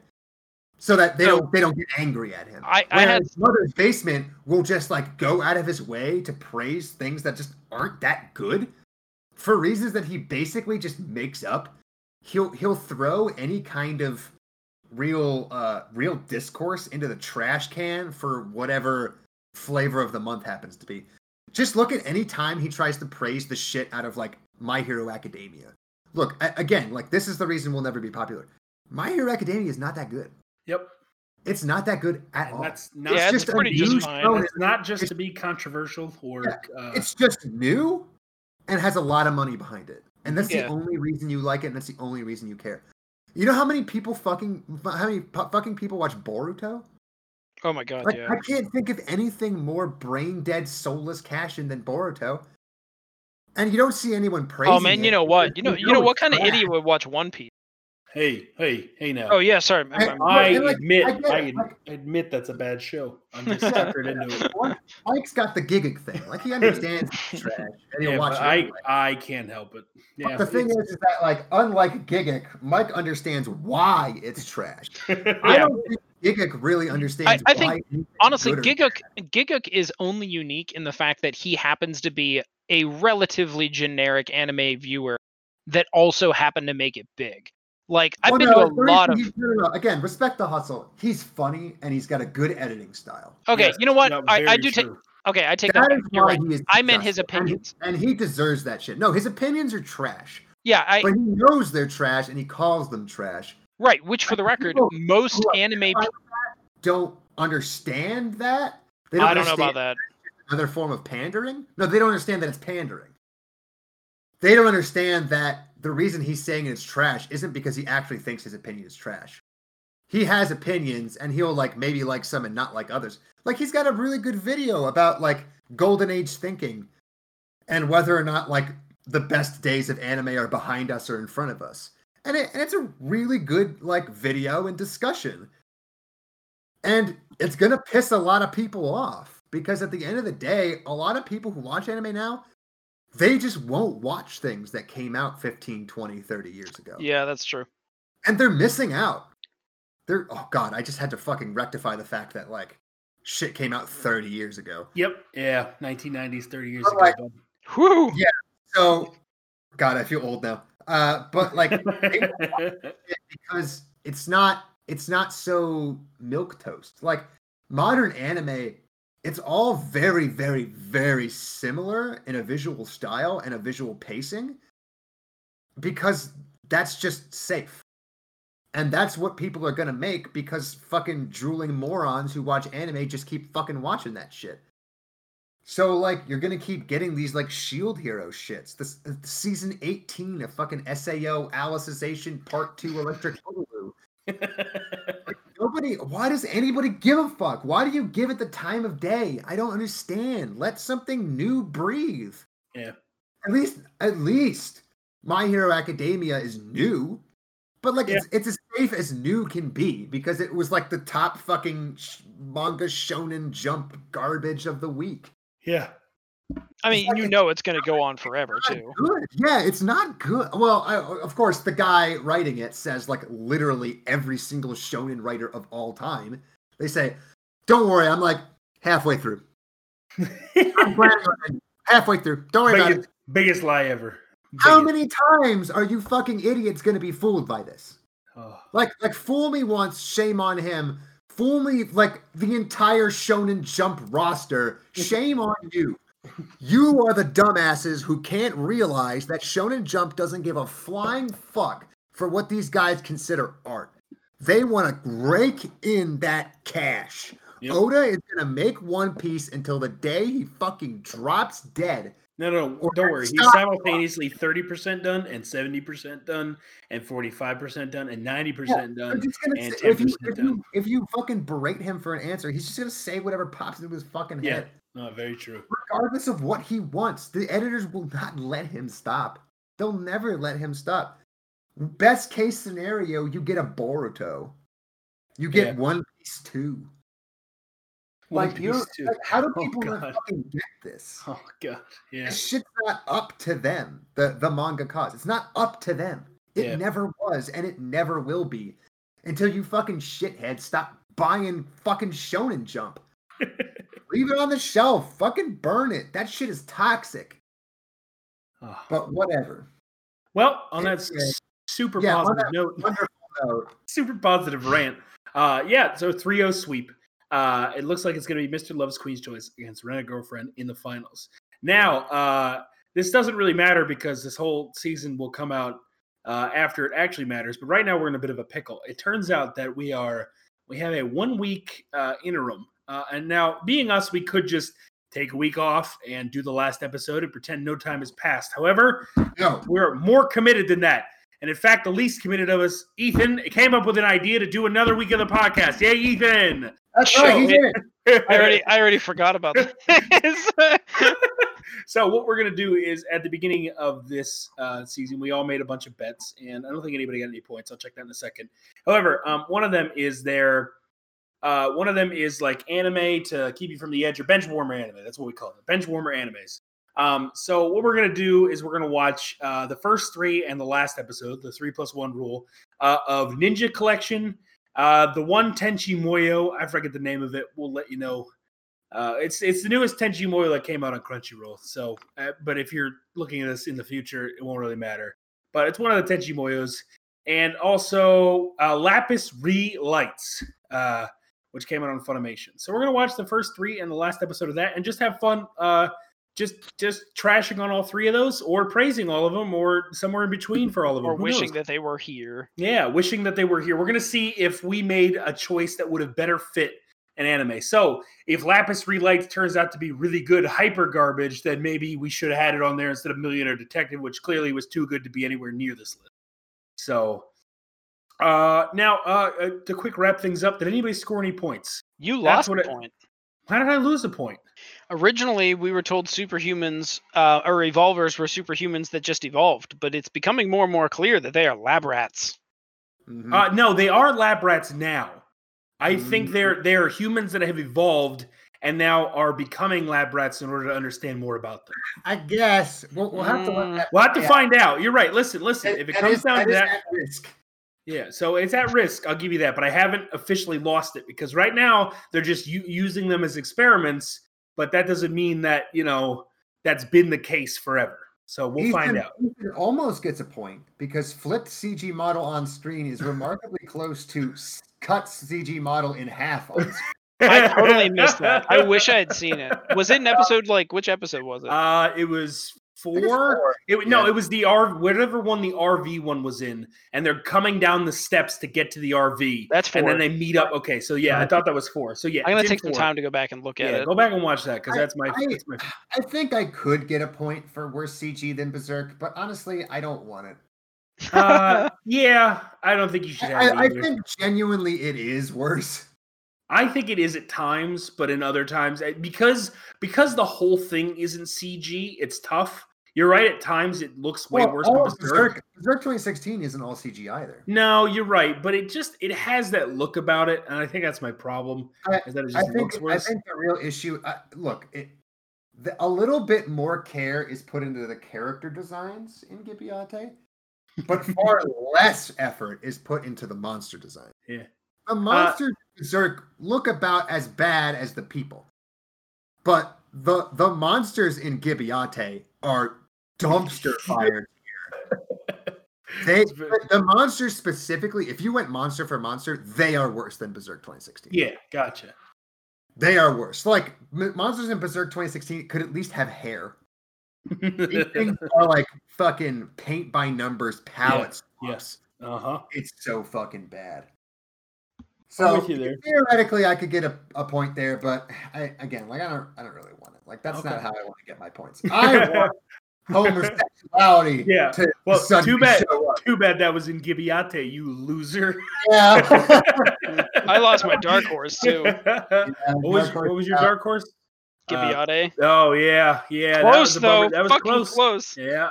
Oh man, I wish it would have went for. Who would have thought that Mr. Love's Queen Choice was going to be this? I this feel like- outrageous. I feel like I get an ironic half a point for the actually win Millionaire Detective. Because like it is the best anime. Yeah, here. well, I know, but that's why But I it's can't not the best on the this. pod, Yeah, I know. Yeah, well, that's what we Stupid care about, Ethan. We don't care denying me about what is an actually good anime. That is not the point of Crappy Anime Showdown. Don't know if you knew that or not. Uh, you signed a disclosure saying you knew that. Uh, clearly, we need to take you back and. Uh, I'm gonna I say that I knew it. I'm gonna say I knew it. So, uh, just- just to be sure, like, rent a girlfriend, Mike. Are you not? Are you gonna get a point, or is that, or is that black skirt blue? No, no, no, no, no, no. We already went over this. So that's that's black black skirt is is uh, Ruka, the lady we just met that went on a date with Bucktooth, and Ethan picked Lolly, who was on the far right, and you picked. Everybody picked not the main character because I think Oh at the yeah, beginning, right. I, at the beginning we were like, no, we can't pick the main character. We got to pick you know anybody else. And That so we right. did. We picked JW. You picked the the the Psycho. jerk lady, yeah, the psycho lady. I picked whoever this new this new girl is, and uh, Ethan picked the lolly because he's Ethan. That's just what he does. So Yeah, mean, that's uh, definitely My- what I my do. Girl, my girl might be one of the best characters, possibly, yeah, but not the best But- girl. Yeah, but yeah. Here's the problem: is she's not the best. Yeah, exactly. Uh, the, the the main character is She is a fucking nightmare. her character is done extremely well. However, is it done better than main character's girl? That's where you're like, oh man, it's. I'd rather have So- main character's the girl. only real point left to get right now is the bench warmer. Yeah, bench warmer, I think, and then we'll see if I keep my point for evolvers. So all that has to happen in the next six episodes is they explain that this testing just started happening and hasn't always happened. That these humans evolved, possibly from the Red Queen herself, uh, and then you know we go from there. Well, and So- everybody who gets superpowers has secretly at one point been a childhood friend of her. Oh my God, yeah. That is true. We already know that's true. Uh, You know, all I, right. I know we've been off on a lot of these, but we were really close on a lot of them, and I love Yeah. how fast and loose we played it. Like shit, like the the what was the the bovine vasectomy, Yeah, the uh-huh. Medusa cornea replacement. Yeah. What was yours? Uh, the re- remove something from Snake Big Lady. As, as soon as I knew that she was the main character, I was like, I'm out. You're I like, just "Ah, it. it's not not, going to happen. It's not going to happen Yeah. with him. MC, it just won't. Oh, anyway, uh, to those of you listening, uh, thank you. This has been a great week. So the next podcast you'll hear will be about the bench warmer, called the Bench Warmer Cast, uh, and then we'll go back to we'll finish off the season with Rent a Girlfriend versus uh, Mr. Love's Queen Choice, and we'll see who wins. Uh, so thanks so much for listening. We had a blast, and uh, we'll see you next week. Bye. Bye. You and that itchy trigger finger. When you gotta go, brother, you gotta go. Innkeeper!